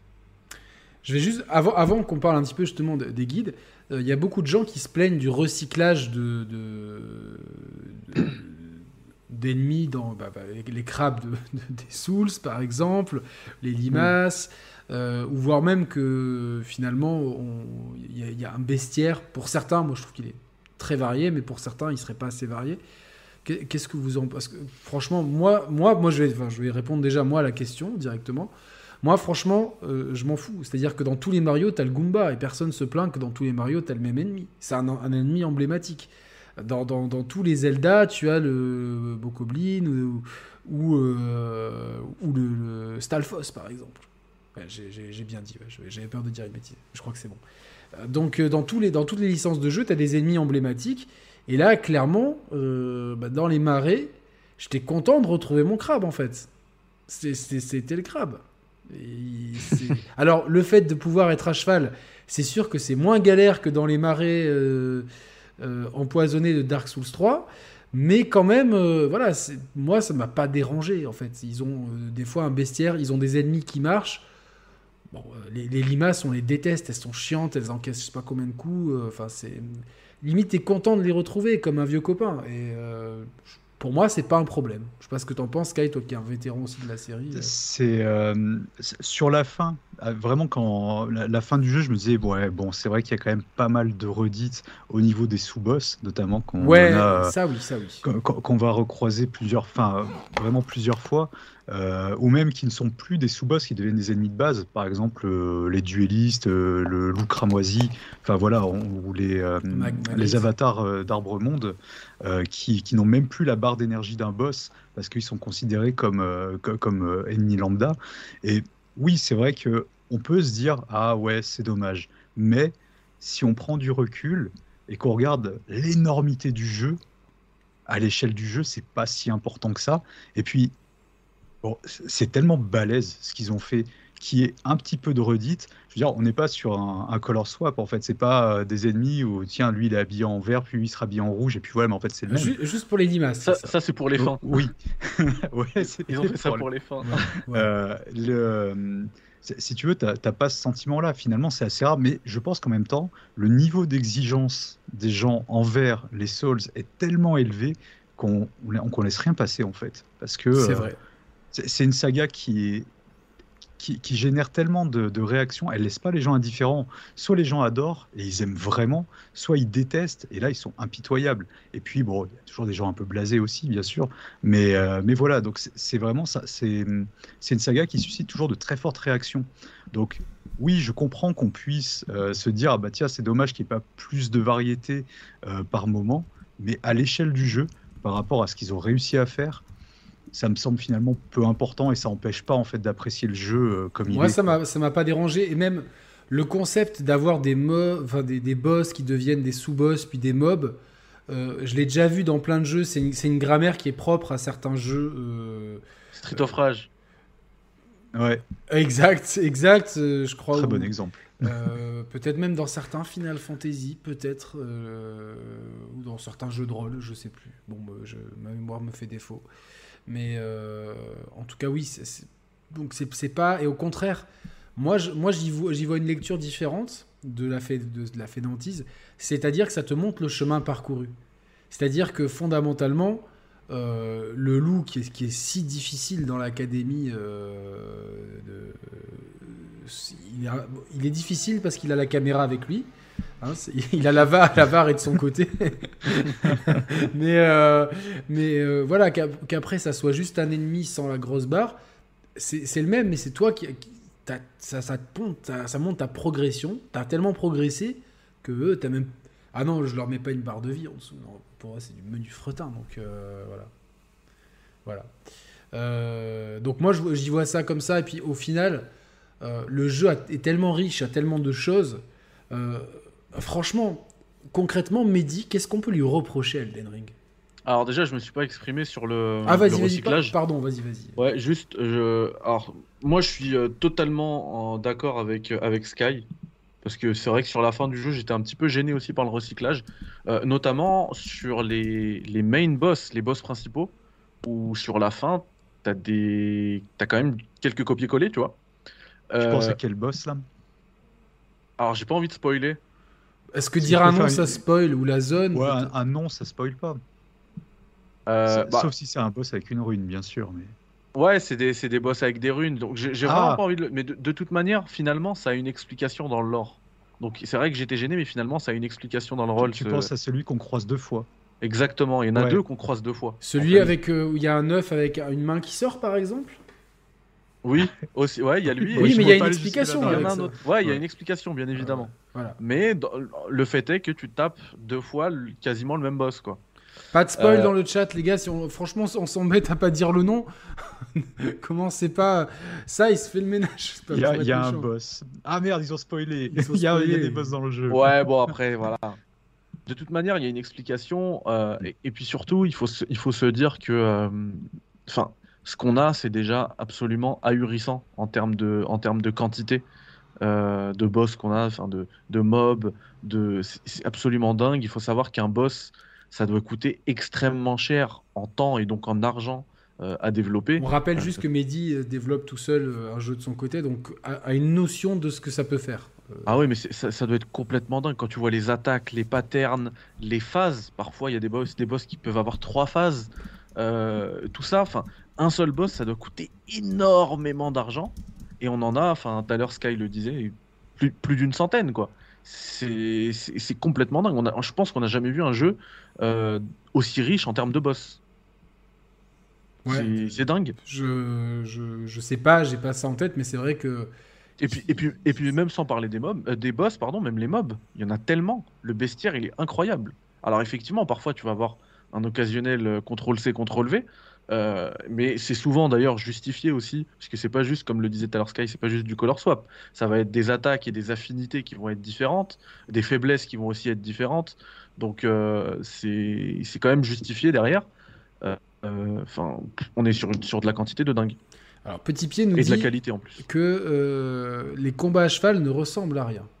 Et là, on peut rentrer peut-être dans les choses alors, oui et non. Je trouve que les combats à cheval euh, contre des gros boss comme des dragons, par exemple, ça a tout son sens. C'est génial et ça apporte vraiment une mécanique de gameplay intéressante. Notamment et ça apporte aussi une, grosse dose d'épique. Évidemment, oui. Et ça donne une autre échelle au combat. Ça, ça, demande de, une gestion de la stamina très différente. C'est intéressant. Par contre, c'est vrai que des fois, quand tu te retrouves au milieu de plusieurs mobs, euh, des fois, la caméra et le ciblage et euh, font que ton coup va whiffer et le cheval n'est pas toujours adapté. Et je trouve que des fois, il démarre un peu trop au quart de tour. Si tu es un peu, un peu près d'un ravin, tu peux éventuellement tomber. Mais sinon, globalement, je trouve que Torrent est un, est un des chevaux les plus cool du cheval game. Dans le... Mhm. Après, après c'est vrai que moi, moi, aussi, je l'ai listé pas dans, dans, dans une des, euh, des, des, quelques faiblesses du jeu. Euh, parce qu'en fait, les combats à cheval, euh, tu, tu, perds un petit peu toute la technicité pardon, euh, du, du, du, gameplay de, des, Souls, hein, de la formule. Ça devient un peu bourrin, C'est ça, en fait, en fait, tu perds la roulade, tu perds la parade. C'est juste attaquer, dasher, attaquer, dasher. T'as le double saut qui peut t'aider de temps en temps, mais c'est pas très, très bien utilisé. Je trouve que ça fait partie des faiblesses du jeu. D'accord c'est un compromis en fait. C'est une sécurité parce que ça te permet de, par exemple, quand tu affrontes un dragon, ça te permet d'aller piquer et de ressortir. Et donc, il y a un côté rassurant. Mais cette sécurité que tu gagnes, c'est au prix de ta puissance parce qu'en fait, tu fais pas de dégâts. Quand tu es à cheval et que tu mets des coups d'épée, tu fais vraiment très peu de dégâts par rapport à si tu étais à pied euh, à côté de la petite patte. Pas de weapon t'as pas de bouclier. Euh, donc... Ouais, donc euh, c'est un, un, compromis au début. C'est vrai que c'est rassurant d'utiliser le, cheval parce que voilà, on, on, se dit bon bah je peux m'échapper rapidement, c'est pratique. Et puis bah, c'est un peu comme dans le film Léon, tu commences à distance. Et puis tu finis au couteau. Et ben voilà, là c'est la, très belle la même chose. Très belle Quel rêve incroyable quoi. Euh...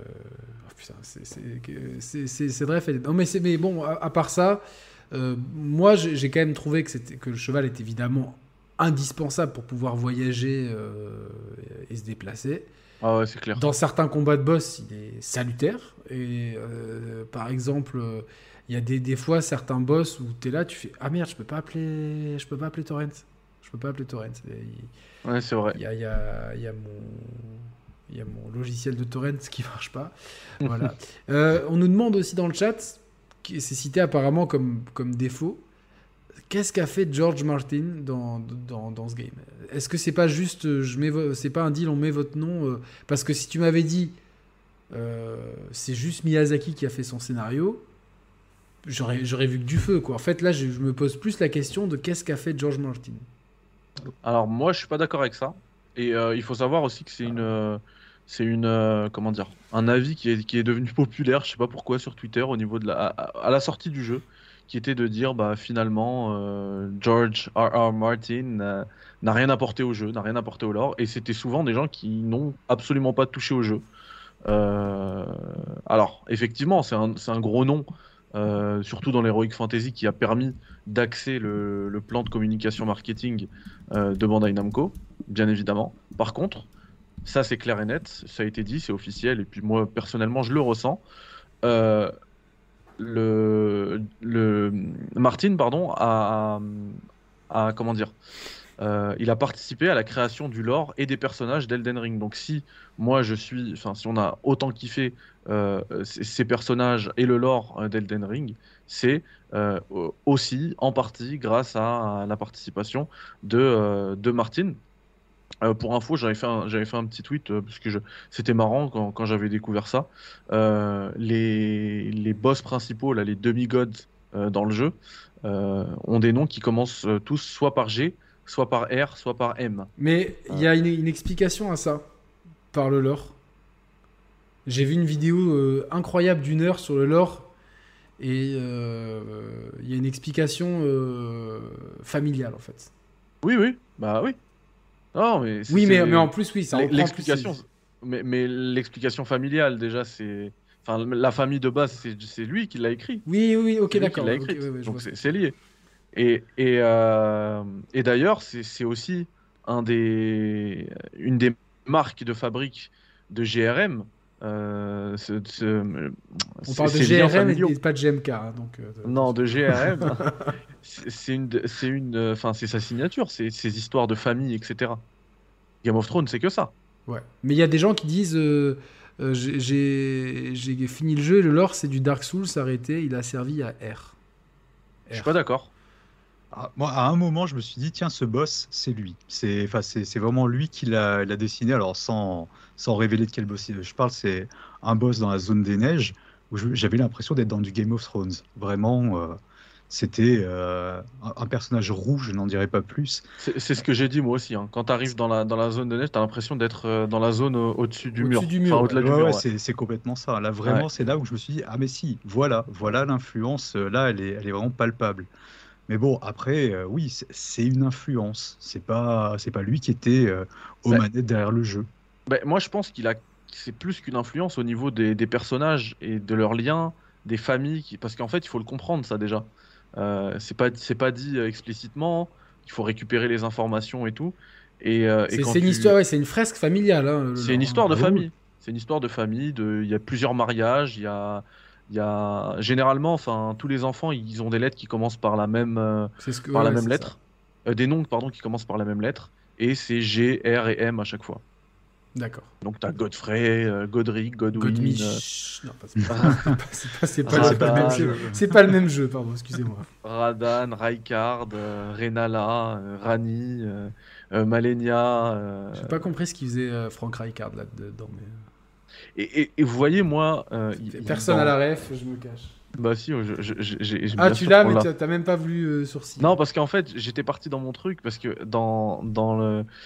Comme j'essaie de, de, récupérer toutes les informations euh, sur le jeu pour pouvoir faire cette vidéo sur le lore, il y a, y a, une grosse inconnue dans Elden Ring, c'est Mélina. Qui es-tu?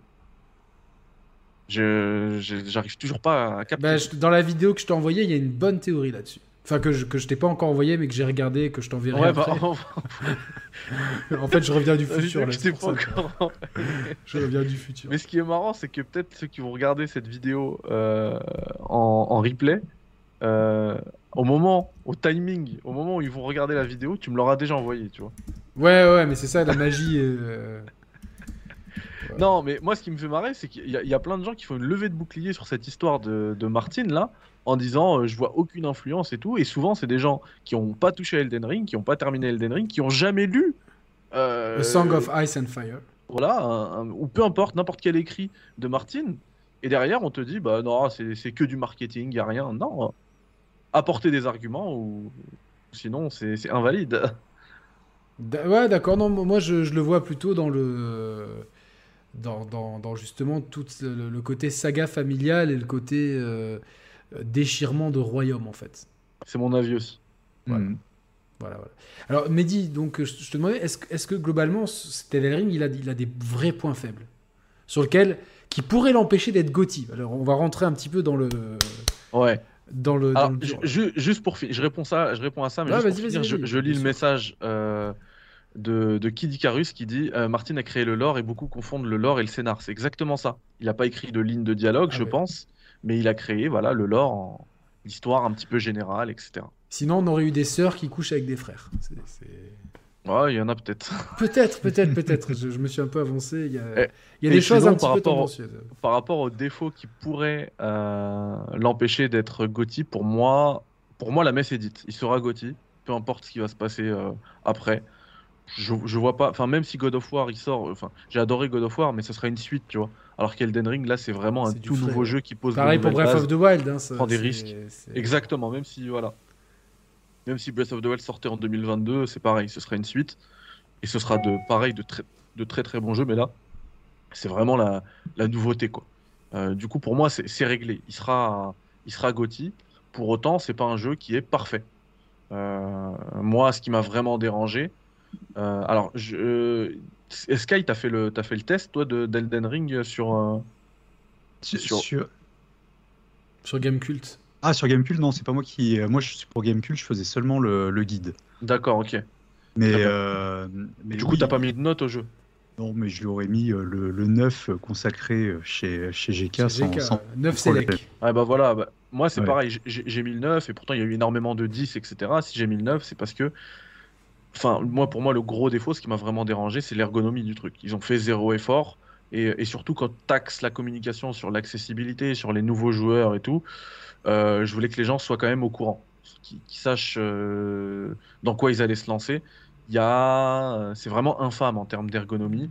Il y a des trucs qui sont vraiment à revoir. Il y a des trucs, enfin l'histoire du, cheval là, quand il meurt, tu es obligé d'utiliser une fiole et on te, on te demande si tu veux vraiment utiliser cette fiole ou pas.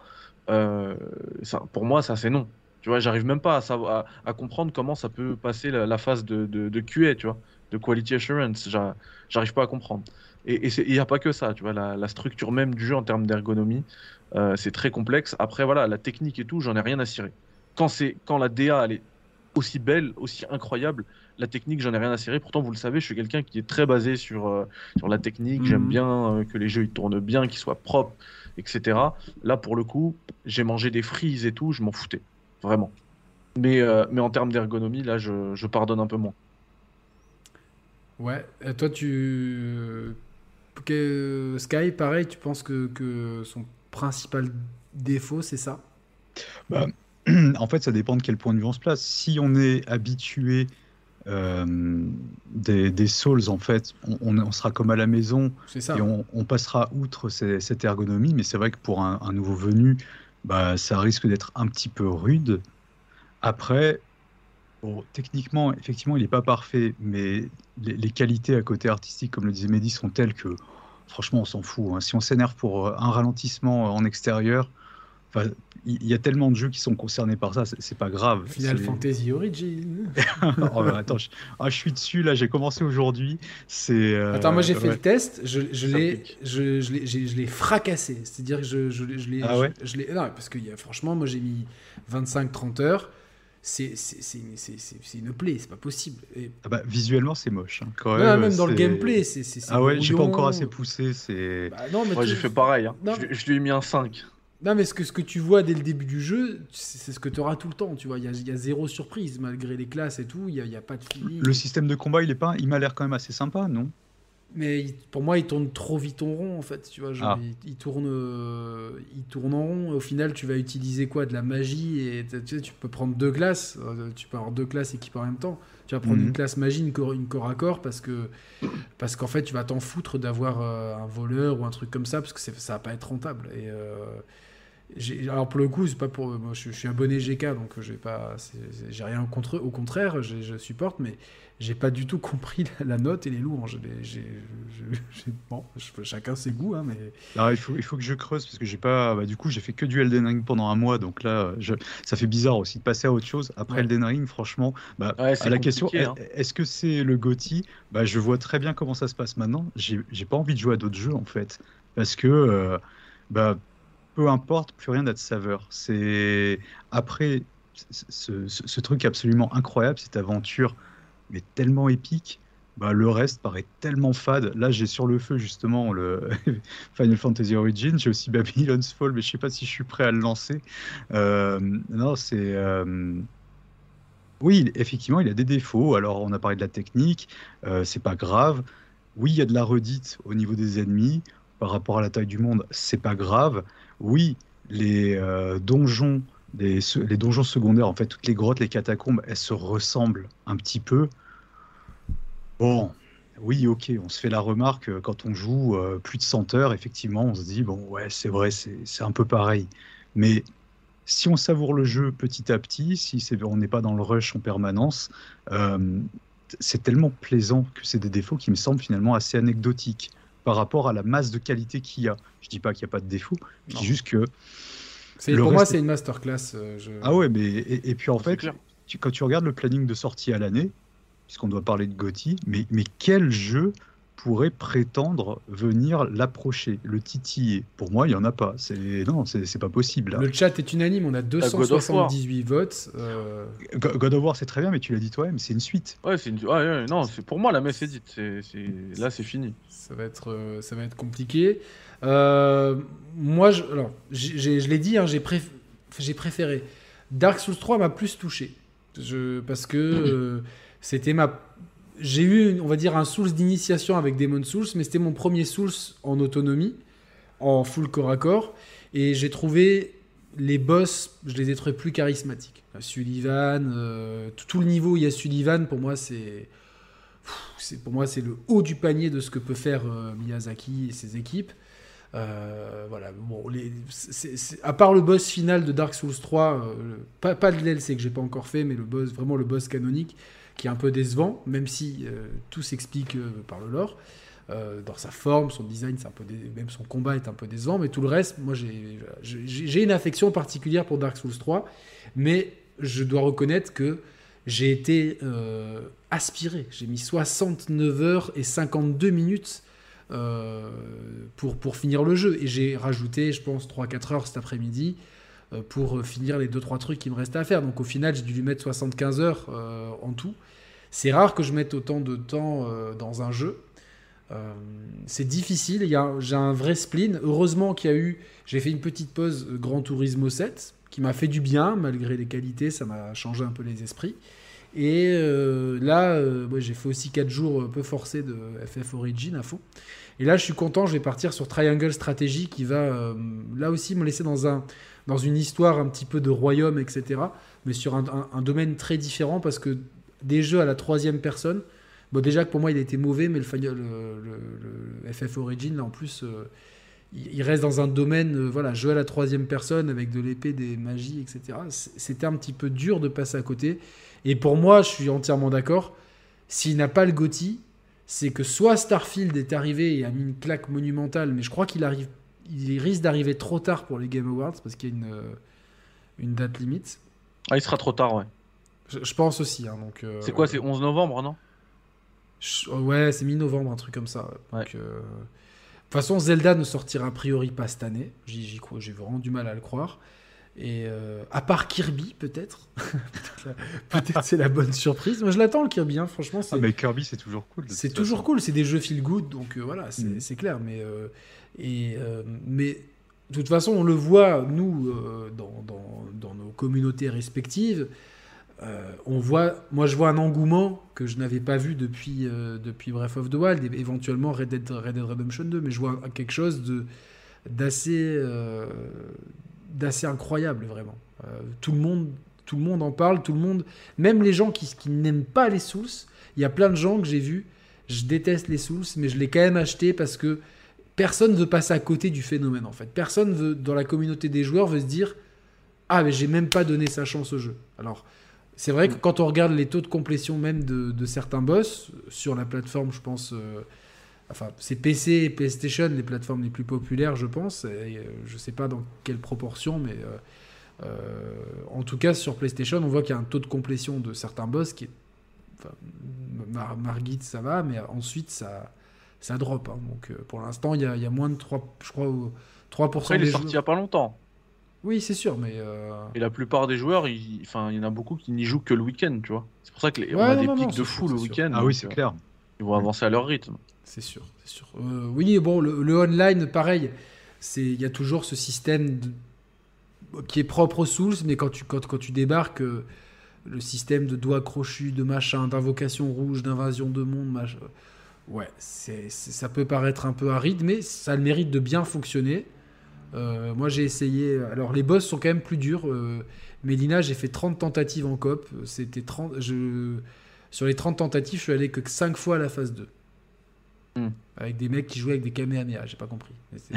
C'est, euh, j'ai vu qu'il y avait un Kamehameha dans le jeu. Je fais bon. Ouais, il y a un Kamehameha. Ah, mais il y a des builds complètement pétés. Hein. Il y a des mecs qui ont trouvé comment euh, casser le jeu, mais à un niveau. Euh, ah, il y a un mec aussi, je sais pas, il fonçait en, en faisant des trucs comme ça et, ça, ça, ça, poussait. Mais tu, tu l'as vu ce, ce truc-là Non, je pas vu. Mais c'était un truc de fou. J'en ai vu deux sur mes 30 copes. Des mecs, mais comme s'ils fonçaient comme un. Je sais pas, un un Ekali dans Street 5. Bon, j'ai passé mon Street Fighter, mais il, fonçait comme ça en mettant plein de coups, plein de coups, plein de coups, plein de coups, mais comme s'il comme faisait un, un roulé-boulé. Et la Mélina, elle, se prenait plein de coups, puis au bout d'un elle, elle, finissait par tomber. Alors ça marchait pour la phase 1, pour la phase 2, ben non, c'était pas, ça marchait pas. Euh, voilà.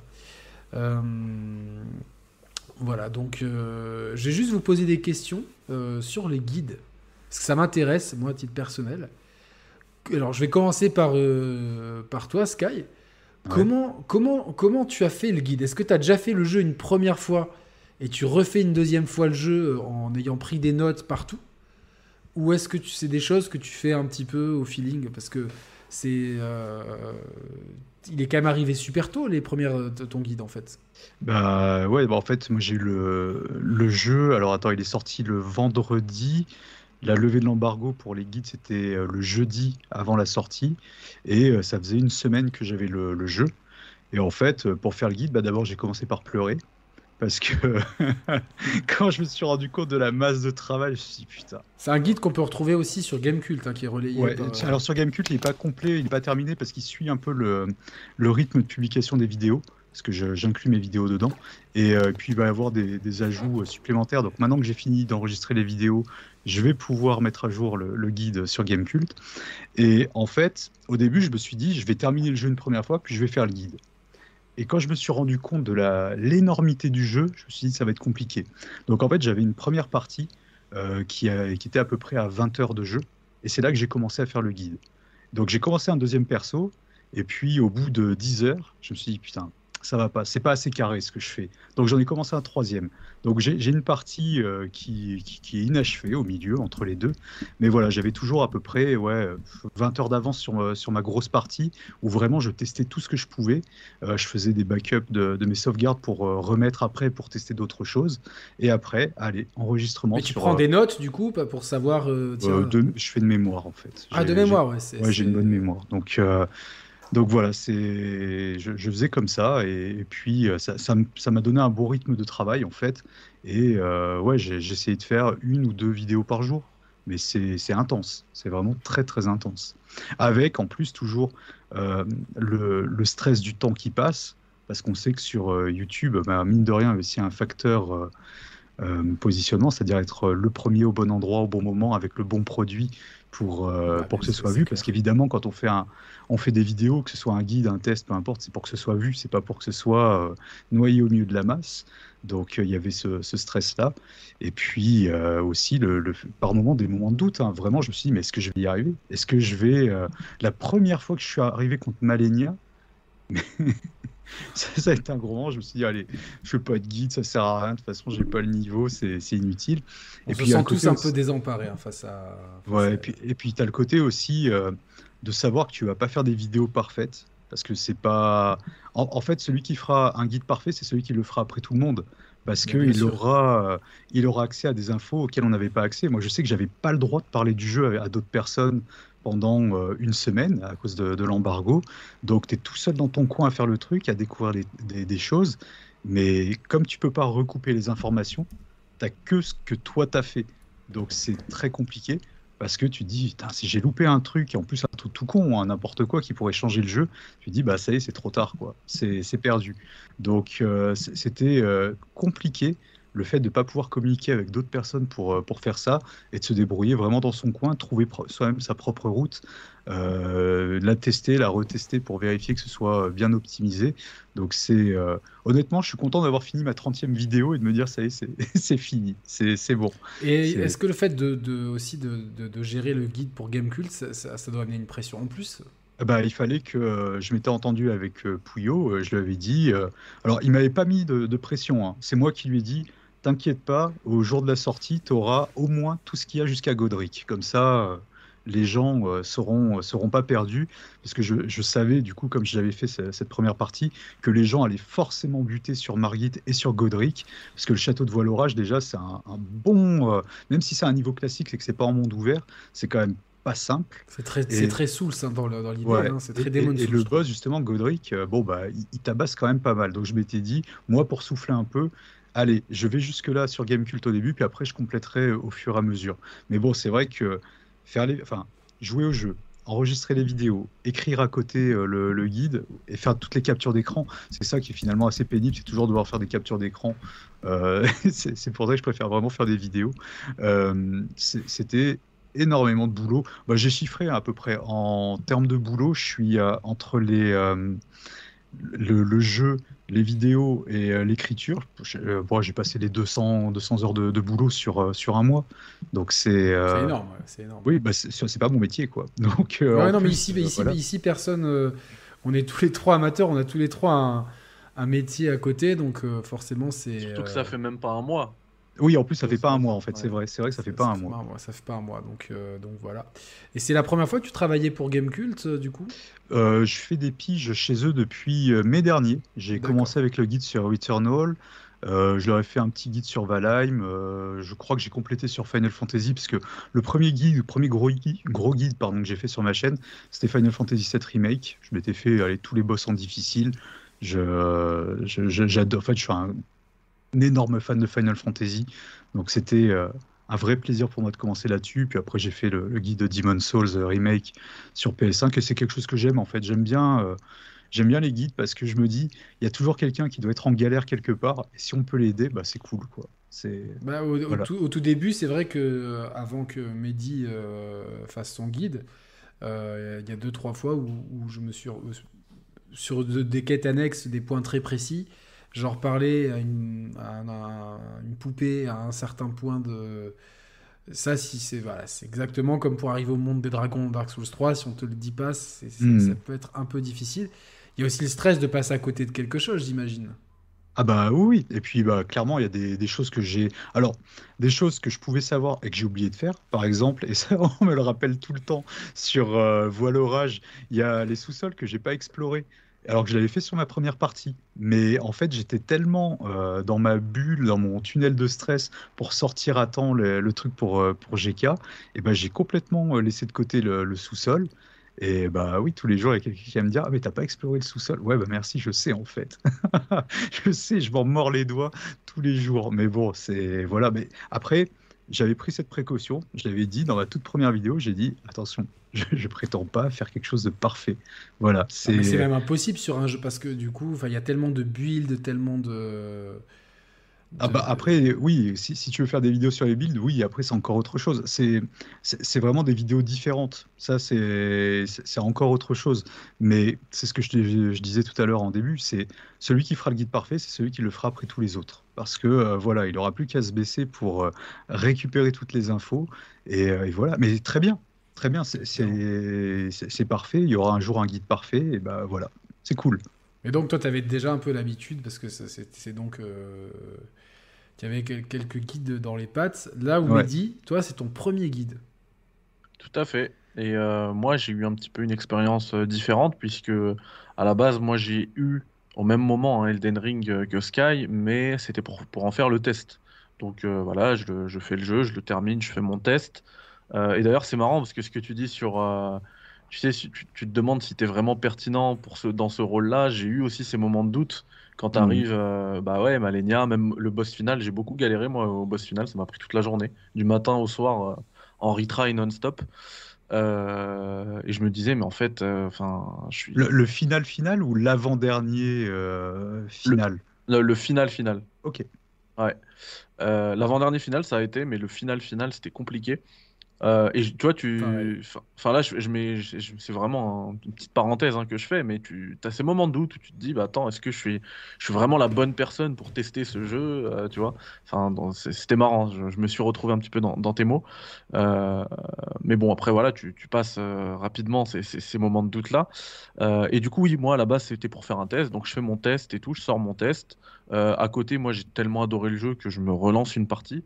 Euh, d'ailleurs, je l'ai fait en NG+, donc je continue avec mon, mon personnage. Hein. Je me fais une, aventure, je, fais une, parenthèse. Est-ce que, le fait que on, dans, dans, le groupe WhatsApp qu'on a, on n'arrête pas de te demander des conseils et que tu y répondes si bien, est-ce est que, est que ça n'a pas germé un peu là aussi?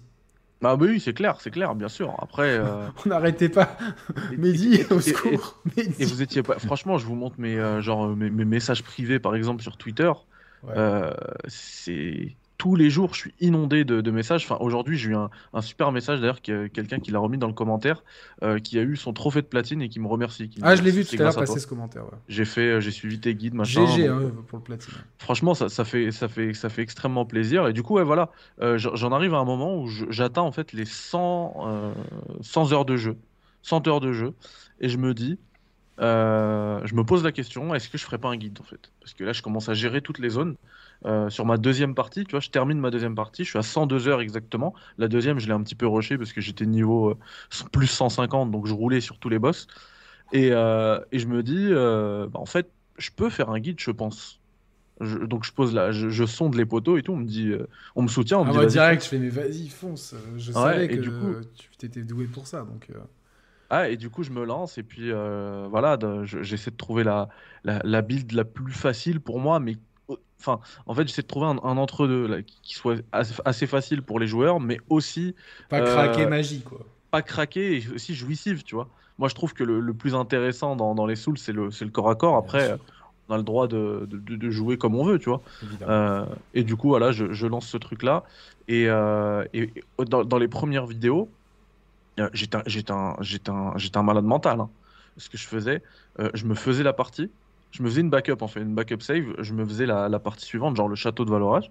Je la faisais. J'avais mon carnet, je notais tout. Pierre de forge 4 ici, pierre de forge 2 ici. Je notais tout, tout, tous les items.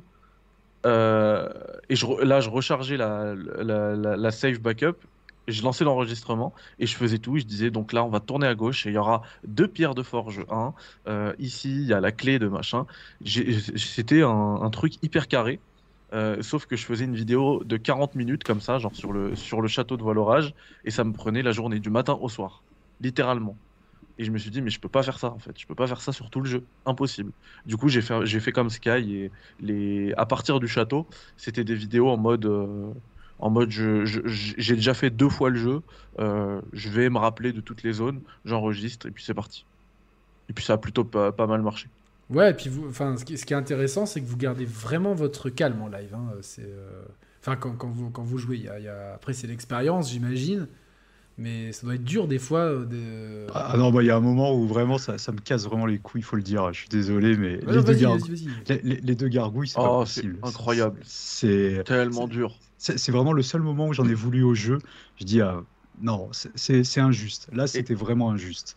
Mais, sinon, là où c'est marrant, c'est que c'est un joli clin d'œil à Dark Souls 1. Ah bah oui, ah oui, c'est clair. Là, c'est. Tu fais un fight en 1v1 contre une gargouille, et la deuxième arrive. C'est exactement pareil. Oui, exact, exact. Mais l'énervement était réel et, très présent hein, parce que franchement, ce combat est tellement injuste que. ouais, bah, détrompe-toi, détrompe-toi, Yannick. On reste calme parce qu'il y a le bouton rec euh, et encore. Parce que parfois, moi, je me, je souffle et tout. Je dis, mais il me saoule ce jeu. Et, et après, je le cut, euh, je la cut au montage, ce passage-là, tu vois. ah, moi, moi, hier, j'étais à deux doigts de jeter la manette à cause de ma. Quoi. J'étais, c'est pas possible. Quoi. C'est la, la, première fois que, depuis très longtemps que j'ai autant de, de galères. Euh, sur euh, la dernière fois, je crois que c'était sur les, le tout endgame de Super Mario 3D World, qui, qui est vraiment pour surtout dans la version dans la version Wii U où, euh, t'as un message d'Hugo là qui. Euh, c'est bizarre parce que ce boss là, euh, le boss dont il parle là, le duo des deux machins sur Farum Azula. Mais c'est des boss qu'on a. Ceux-là, c'est les plus recyclés par contre. On les voit dans des cavernes et eux, on les a vus beaucoup de fois. Ouais, mais, mais, justement, moi, c'était déjà à chaque fois que tu les vois, t'en vois un, il était hyper difficile, t'en vois un deuxième hyper difficile, et le gros troll, c'est qu'il te, les envoie en 1v2. Allez hop, Ah, tu les as trouvés difficiles, vas-y, hop, 1v2.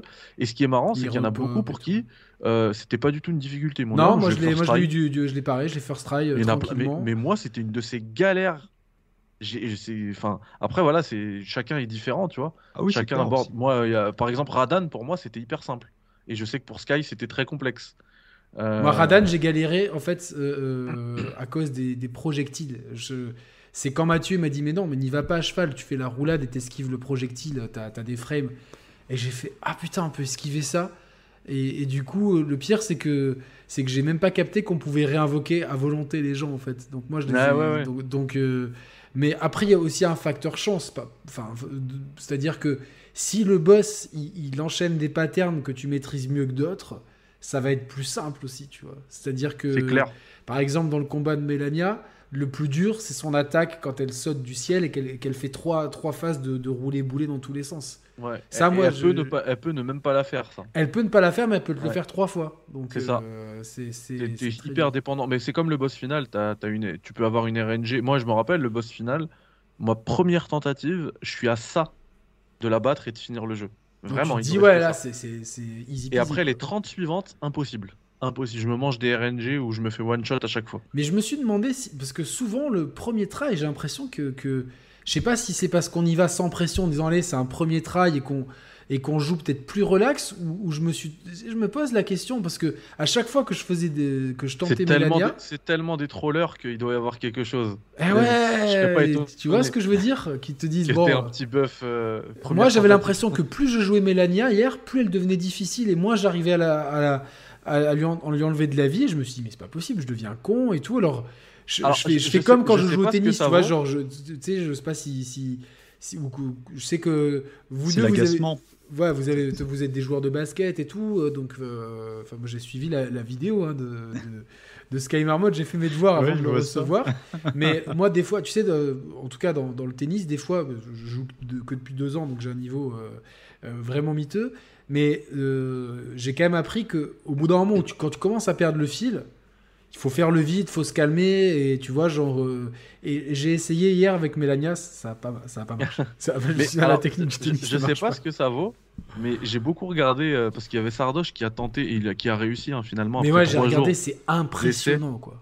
De, de, de, taper Malenia en no-hit, mais sache qu'à chaque fois qu'il avait des, tu vois, des, des, des, streaks comme ça, là, où il enchaînait des, il enchaînait des, des 10 combats où, avec une mauvaise RNG.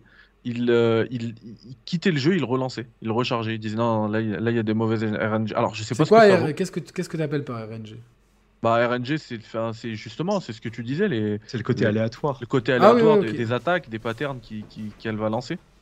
Et quand il trouvait que c'était défavorable, il quittait le jeu, il le relançait. Alors je sais pas ce que ça vaut. Bah, il y a vraiment quelque chose derrière. Ça, le premier combat il est plus favorable, je sais pas. Sais pas. Non, la première fois que j'ai vu Radan, euh, c'était pas plus favorable. Mais, ah euh, mais, Radan, mais, toi, je... crois que la, différence, c'est que Radan, tu l'as fait sans invoque. Ouais, bah, la première, dans ma première partie, je l'ai fait avec invoque. Ouais. Et euh, j'ai j'ai trouvé ça pénible. Et en fait, dans, pour le guide, je l'ai fait en solo sans, sans la moindre invoque. Et j'ai trouvé ça en fait plus simple. Parce que. T'avais pas à te soucier bah, en fait, quand, il, quand on a les invocations, il, passe son temps à attaquer dans tous les sens toutes vrai, les invocations. C'est vrai. Ouais, alors et surtout que la portée de ses attaques, en plus, elle te touche euh, facilement, même si t'es loin. Si t'es seul face à lui, il n'attaque que toi. Et donc, tu n'as que ça à gérer. T'as pas à gérer de prendre un coup au hasard euh, qui est parti parce que tu as voulu t'approcher. Et en fait, il essaie de taper Blight. Et, puis voilà, quoi. Mm. Donc, euh, j'ai trouvé ça paradoxalement plus simple en solo.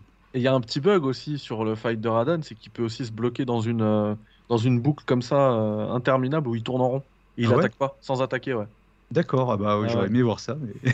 bah, j'avoue, la première fois, je l'ai battu comme ça. D'accord. pour ça que ça m'a pas marqué. Peut-être ça a été fixe, je sais pas. Euh... C'est possible, ouais. En tout cas, pour moi, pour, pour ceux qui galèrent contre Malenia, moi je conseille un truc, c'est de, de, se donner quelques, quelques combats sans le mimique, pour vraiment euh, appréhender ses patterns. Et moi, c'est en fait, c'est un peu grâce à Sardoche que, que tu m'as envoyé la vidéo. J'ai dit, putain, bah, lui, il y va en slip et tout. Et je voyais que.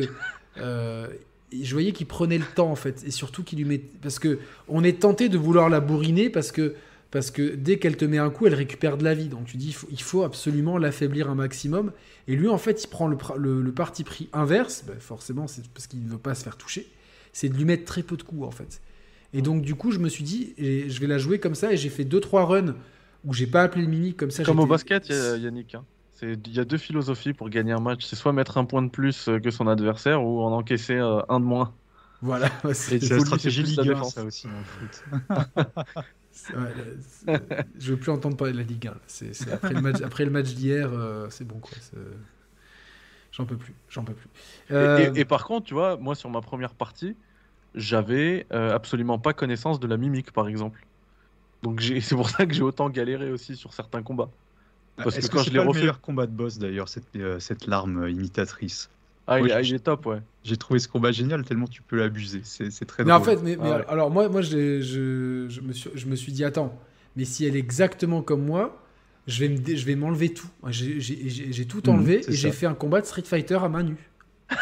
J'ai tapé à nue. non, mais attends, tu peux faire même mieux que ça. T'enlèves tout, tu la laisses tu apparaître rééquipes. et tu rééquipes tes armes derrière. Ah merde, moi je pensais que, que- moi je pensais qu'il allait se rééquiper en conséquence. Non, non. Ah d'accord, moi j'ai fait un combat de un combat de, de, de, de points quoi. J'étais là, j'étais là, j'avais envie de mettre la musique de Guy, la tin, tin, nanana. Ça fait la fin d'MGS4. Exactement. la fin d'MGS4. euh, Viens mon clone. Viens, Hein on se tape mon clone. Exactement. Mais euh, non, ça, ça, ça- clin d'œil à euh, euh, à Link's Adventure aussi.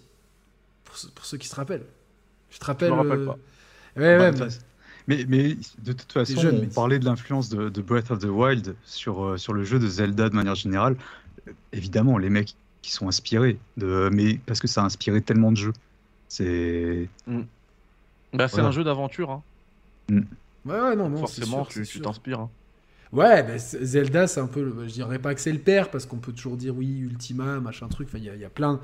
Dans les années 80, il y avait une c'était le jeu de le genre de référence. C'était le... quand c'était pas des jeux d'arcade, si c'était plutôt des jeux de maison, de micro-ordinateur, c'était le jeu d'aventure. On ne parlait même pas de JRPG ou de quoi que ce soit. Ouais, c'est ça. Et forcément, euh, tu, tu as des, des, euh, euh, tu as, tu as- tu as des, des- des grandes lignées qui, qui arrivent jus- jus- jusqu'à là, mais c'est sûr que on peut y voir aussi l'influence de, certains Final Fantasy, etc. Mais là, clairement, sur la philosophie du monde ouvert, c'est, ils ont clairement compris pourquoi Breath of the Wild avait, avait plu. Et ils ont réussi à faire quelque chose de cohérent avec ça. Et c'est, euh, je sais pas comment ça ça se construit, s'ils ont des géographes, s'ils ont des, parce que ça doit, ça doit pas être simple de créer la géographie d'un monde. Moi, ça m'intéresserait de ouf de voir ça en fait. C'est vraiment, euh, t'es un spécialiste en géographie quoi. C'est, euh, c'est, Mm. c'est dingue. En tout cas, euh, bon bah c'est, euh, bon Gauthier. Moi, je, je vote Gauthier. Ah bah oui, oui, Ah oui, clairement. Je, vote oui, Gauthier. c'est- euh, C'est bon, je, je vote aussi. on vote. Et le chat a voté à 361 votes, donc 81% de oui, 19% non. Je pense qu'on a fait le tour. On, est resté sage, deux heures. C'est euh, de la moyenne basse de, ces podcasts qui sont toujours euh, très longs et très bavards.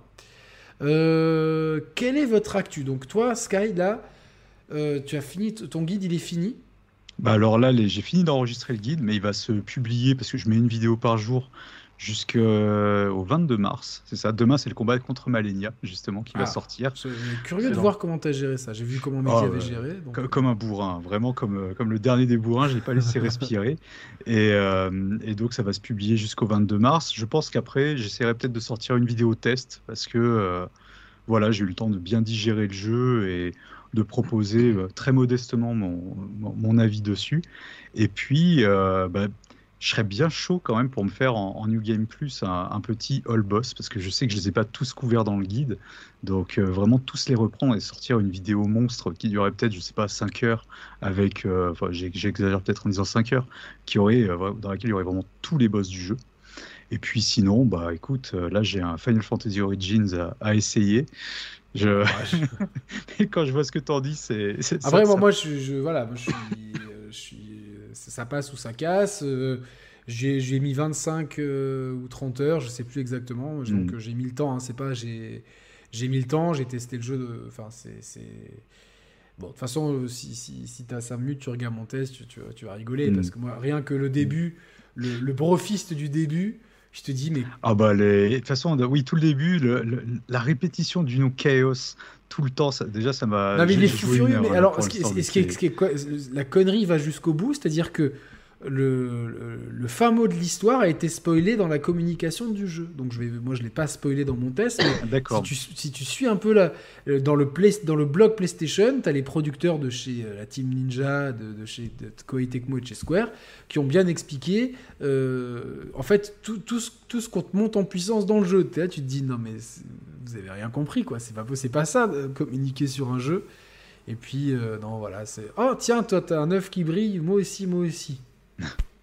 Ouais, ouais, ouais. donc il y a ça, il y a Voice of Cards, la suite de, enfin, du premier Voice of Cards que j'ai pas eu le temps de, faire parce qu'il y avait Elden Ring. Et puis j'aimerais bien revenir sur Sifu parce que euh, ah j'ai pas fait trop de vidéos dessus alors que j'aimais beaucoup et j'avais envie de me faire euh, essayer potentiellement un petit run. Sifu pourrait, pour, pour, euh, franchement, hein, moi, juste après Elden Ring, c'est Sifu hein, le jeu que j'ai préféré. Ah bah, en jeu indé, moi je, en jeu indé, je pense qu'il sera récompensé parce que il est, il est énorme, hein, vraiment énorme. Puis sinon, bah il y a Gran Turismo 7 le dernier Grand Turismo auquel j'ai joué, c'était le 2. J'oublierai jamais mes, mes, souvenirs sur le premier, le premier épisode de la saga avec la fameuse Mitsubishi GTO Twin Turbo. C'était euh, la, voiture de rêve euh, quand, quand tu étais gamin.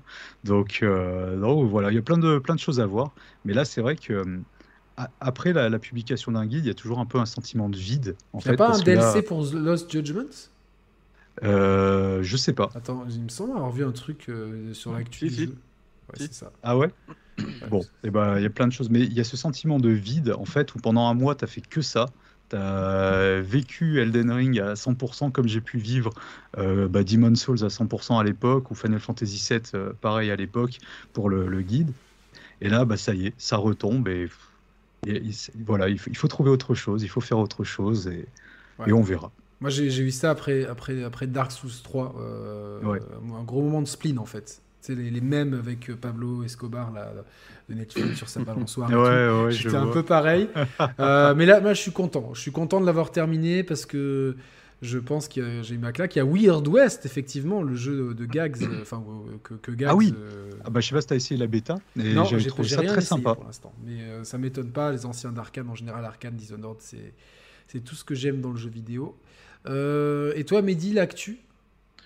Alors l'actu, en fait, moi j'ai du mal à raccrocher avec Elden Ring. Hein. T'as du mal toi à couper le cordon. Hein, ouais, j'ai beau enchaîner les heures. Moi c'est mon c'est mon From Software préféré hein, déjà. Euh, ça va rentrer avec le temps. Je veux pas faire de... je veux pas réagir à chaud euh, euh, et, rentrer dans la culture de l'instant, mais ça va rentrer dans dans, dans mon dans mon top de, de, jeux vidéo de tous les temps vraiment. C'est c'est assez dingue ce que j'ai vécu avec Elden Ring. Et du coup, puisque j'arrive pas à raccrocher avec ce jeu-là. Euh, j'ai la vidéo du lore euh, qui va arriver. Euh, très bientôt, j'espère. J'espère pouvoir la faire cette semaine, mais. tu vas la faire comment? tu vas, tu vas écrire un truc?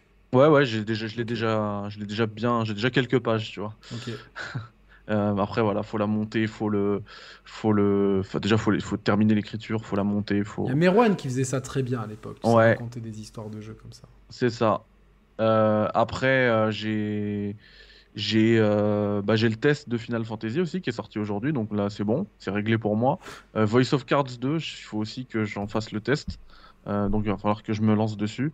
Et, et, et, et comme j'arrive pas à raccrocher, il n'y a pas que la vidéo du lore qui arrive, il y a aussi bah, mon challenge en, en, niveau 1. Quoi. Je vais essayer de terminer le jeu en niveau 1. Pour l'instant, j'en suis à Godric, j'ai pas pu relancer le jeu depuis, mais, mais ça va être mon prochain, mon prochain challenge parce que vraiment j'ai un j'ai presque un pincement au cœur, tu vois, j'ai beaucoup de, beaucoup de nostalgie quand à chacune euh, de mes vidéos de guide, j'ai un commentaire qui me dit ah bah là j'en suis euh, par exemple euh, j'en suis à Lurnia là je viens de passer le château de Valorage et tout. Et dans ma tête j'ai des flashs de toute l'aventure que j'ai vécue et je me dis purée j'ai envie de la revivre et tout. Et du coup je pense qu'au moins cette run RL1 comme elle va me faire galérer. Je pense que j'y suis pendant des, des, semaines voire des mois quoi. Ouais c'est c'est le le prétexte pour pas pour pas lâcher pour, pas, pour pas lâcher est-ce que est-ce que ça Elden Ring tu penses va influencer la façon dont tu développes ton jeu? Euh, c'est pas du tout la même chose. Non, je sais, je euh, sais, mais c'est pour ça que c'est une question piège. Hein, euh. Par contre, non, si, si, ça influence dans le sens, et je t'en avais déjà parlé, ça, Yannick, mmh, bah, où je veux que l'entrée, l'entrée dans le jeu, elle se fasse directement par le gameplay, qu'on n'ait pas de grandes cinématiques. Bon, même si là on a quand Moi, même. je une cinématique sais, je peux rien vous dire, mais l'idée a- qu'il a eue, je la- je- Ça, ça t'avait conquis. ça ça m'a conquis et je pense que ça, ça, ça, ça met une gifle à 90%, 95% de la production avec des. C'est génial. J'ai hâte que ça se concrétise parce que franchement, moi j'ai dit, mais quelle idée géniale. Quelle, idée- quelle idée et- simple, mais géniale. Et, et là-dessus, j'ai été complètement influencé par les Souls, tu vois. D'accord, je vois Donc, la voilà. filiation. Mm. Sky, j'ai j'ai juste une question. Est-ce que c'est Ouais. c'est le meilleur euh, Soulsborne? Euh, oui. Oui, Ah, oui, parce que euh, en, fa- en fait, quand, quand tu joues à Elden Ring, tu te dis, c'est c'est l'aboutissement. C'est-à-dire que finalement, est-ce que euh, tous les précédents Souls n'étaient pas que des brouillons pour qu'on arrive à cette forme ultime? C'est un peu le, c'est le SSJ4 de, euh, de, de, de Dark Souls, quoi. Vraiment, euh, c'est Pour certains, ça n'existe pas, le SSJ4. c'est l'ultra instinct, c'est ce qu'on veut. Voilà. C'est non, euh, le. Moi, les deux existent, hein, je les aime les deux. Non, vraiment, je trouve que c'est un aboutissement. Je pense qu'ils n'ont pas pu faire ça avant parce que la technique ne le permettait pas forcément. Pas le budget non plus. Et pas le budget non plus, sans doute. Mais voilà, là, je pense qu'on a vraiment une vision globale, aboutie, terminée, et que euh, bah, ça va être difficile de faire mieux, de toute façon, que, ça. Et, euh, ouais, j'ai vraiment ce, sentiment d'achèvement. Voilà, c'est ça. Voilà le, produit final. Et toutes les aventures qu'on vous a proposées avant, elles étaient excellentes. Mais voilà, on peut aller encore un peu plus loin, et c'est Elden Ring. Salut Pity sur le chat. Et est-ce que euh, Mehdi, depuis longtemps, euh, prophétise que, vu le, budget, le fait que George R. R. Martin soit impliqué, forcément on n'aura pas qu'un jeu. Ça va être une, euh, une saga. On commence une nouvelle saga avec Elden Ring. Est-ce que tu partages ce point de vue euh, pour l'avenir, euh, Sky? Bah, j'espère. Et surtout, j'espère. Bah, vu, vu le succès du jeu, là, euh, on va en bouffer. hein. Mais après, j'ai aussi conscience de la masse de travail que ça demande. Et euh, là, je pense qu'ils ont besoin de souffler un petit peu, sans doute chez, chez From Software. Il y en a qui Euh, n'aiment pas c'est- souffler, il y en a qui, qui veulent. euh, Non, non, bien sûr. quoi. Mais, euh, mais vraiment, euh, qu- quand on, on voit l'ampleur du jeu, ah, moi je suis admiratif. hein. Vraiment, euh, ça, ça a dû demander tellement de boulot. Donc, ouais, on aura peut-être une suite dans 5 ans, 6 ans, euh, et ce sera très bien. Mais il faut peut-être pas l'attendre t- trop vite. C'est comme pour Final Fantasy VII Remake. hein. J'avais toujours des gens qui me disaient en commentaire ah bah, l'année prochaine on aura la suite. Euh, ouais, non, je suis pas sûr. Je, je crois Non. que là. euh, Et moi j'ai adoré ce remake de tout mon cœur. C'était, Mm. euh, je, je trouve que c'est le système de combat le plus abouti d'un Ah Final ouais, Fantasy. il- Ah, il est fabuleux. Fabuleux. Et euh, du coup, je, j'espère que FF16 va, va bah, après comme c'est le producteur d'FF14, pas sûr, mais qu'ils vont quand même regarder parce que je pense que c'est le meilleur compromis. euh, pour faire du JRPG au tour par tour tout en gardant un côté dynamique. Donc, euh, moi Ah j'ai adoré ce, ce remake. Je, je, je- Juste le DLC, j'ai moins aimé personnellement. Oui, c'était plus anecdotique. Mais le jeu en lui-même, je trouve la, la, la, la ré- réinterprétation d'FF7 est magistrale et euh, Midgard, moi j'ai. Même si c'est du couloir et tout, tu vois, ça ça m'a pas dérangé. Quoi, parce que Ouais, c'est pas, forcément gênant d'avoir un couloir. En fait, ça dépend comment tu l'exploites. Et euh, là, euh, avec ce système de combat complètement Attention au couloir, au couloir pour le jeu qui t'attend parce qu'ils ils sont vraiment, euh, ils sont vraiment petits et répétitifs. Ah ouais. je vais en faire des cauchemars cette nuit déjà. Je vais me refaire la cinématique d'introduction. J'ai pas, en- euh, pas assez entendu Chaos. Donc, euh, C'est ce qui- et peut-être- ce qu'il y a de mieux dans le jeu, attention. Donc, euh, Ah ouais, d'accord. Non, mais il y a Ah, des trucs. visuellement, c'est une purge. hein. En tout cas, c'est de la PS3. c'est Enfin, de la PS c'est la PS3 euh, vraiment. Slash PS2. Ouais, Ouais, moyen- de moyen la de PS2 gamme. Pro, si elle avait existé. Non, Et- mais. et- il y a- et tu y a- vois, quand, quand, quand j'ai vu le truc, en fait, le jeu, la première chose qu'il te demande, c'est de choisir entre le mode euh, image, euh, enfin, nombre d'images par seconde ou le mode euh, résolution. Et, et quand tu vois le résultat final, tu te dis, les, mecs- les mecs, ils se foutent de ta gueule, c'est pas Mais possible. c'est quoi le mode résolution quoi? C'est ces textures euh, horribles en 4K. Euh, Moi, ce que j'ai adoré, c'est que j'ai un ami, euh, François, qui est un. Bon, son, son pseudo, c'est Petit Chocobo, donc un, un énorme fan de Final Fantasy.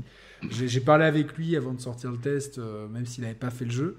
Et il m'a dit Mais moi, en tant que FF, ils, sont allés chercher des, des- des réponses à des questions que personne ne se posait. Et j'ai mis ça dans mon test parce que je, je- je trouve ça énorme. En fait, c'est-à-dire que le OZEF total de l'histoire, en fait, quand tu penses, quand tu penses bien, le, la, la, pré- la préquel de Final Fantasy 1, qui, qui est un jeu qui est important dans l'histoire de Square, mais dans, dans, dans la galaxie Final Fantasy, c'est c'est le, le jeu qui intéresse le moins les gens, tu vois. Le premier, Mm. euh, Euh, tu peux parler du, du, du 4, du 5, euh, le 6, putain, le 6. Bah oui, le 6, on pourrait qui faire est- un remake sur le 6. Ah euh, ouais, mais- ben là, il est, il est installé dans mon iPhone. Là, j'attends juste d'avoir euh, d'avoir euh, du temps.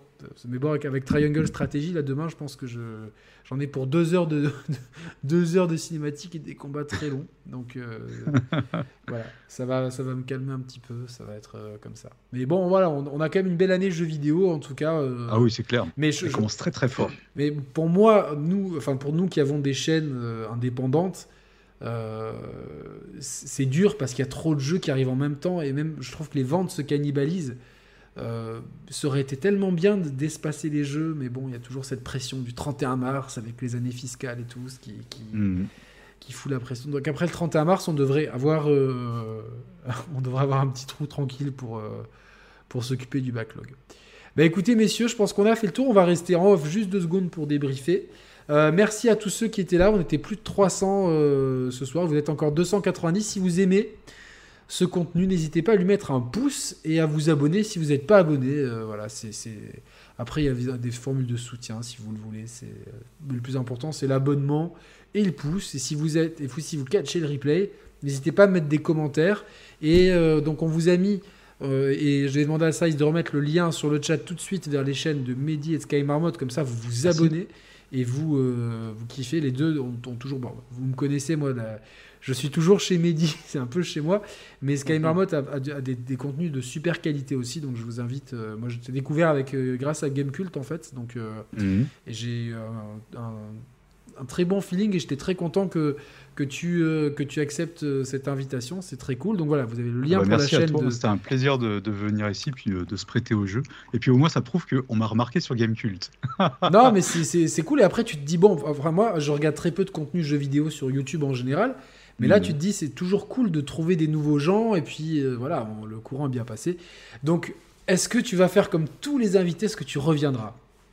Bah, ça dépend de la rémunération, ça. C'est Ah, mais la, la rémunération euh, en, en spiritueux, peut-être?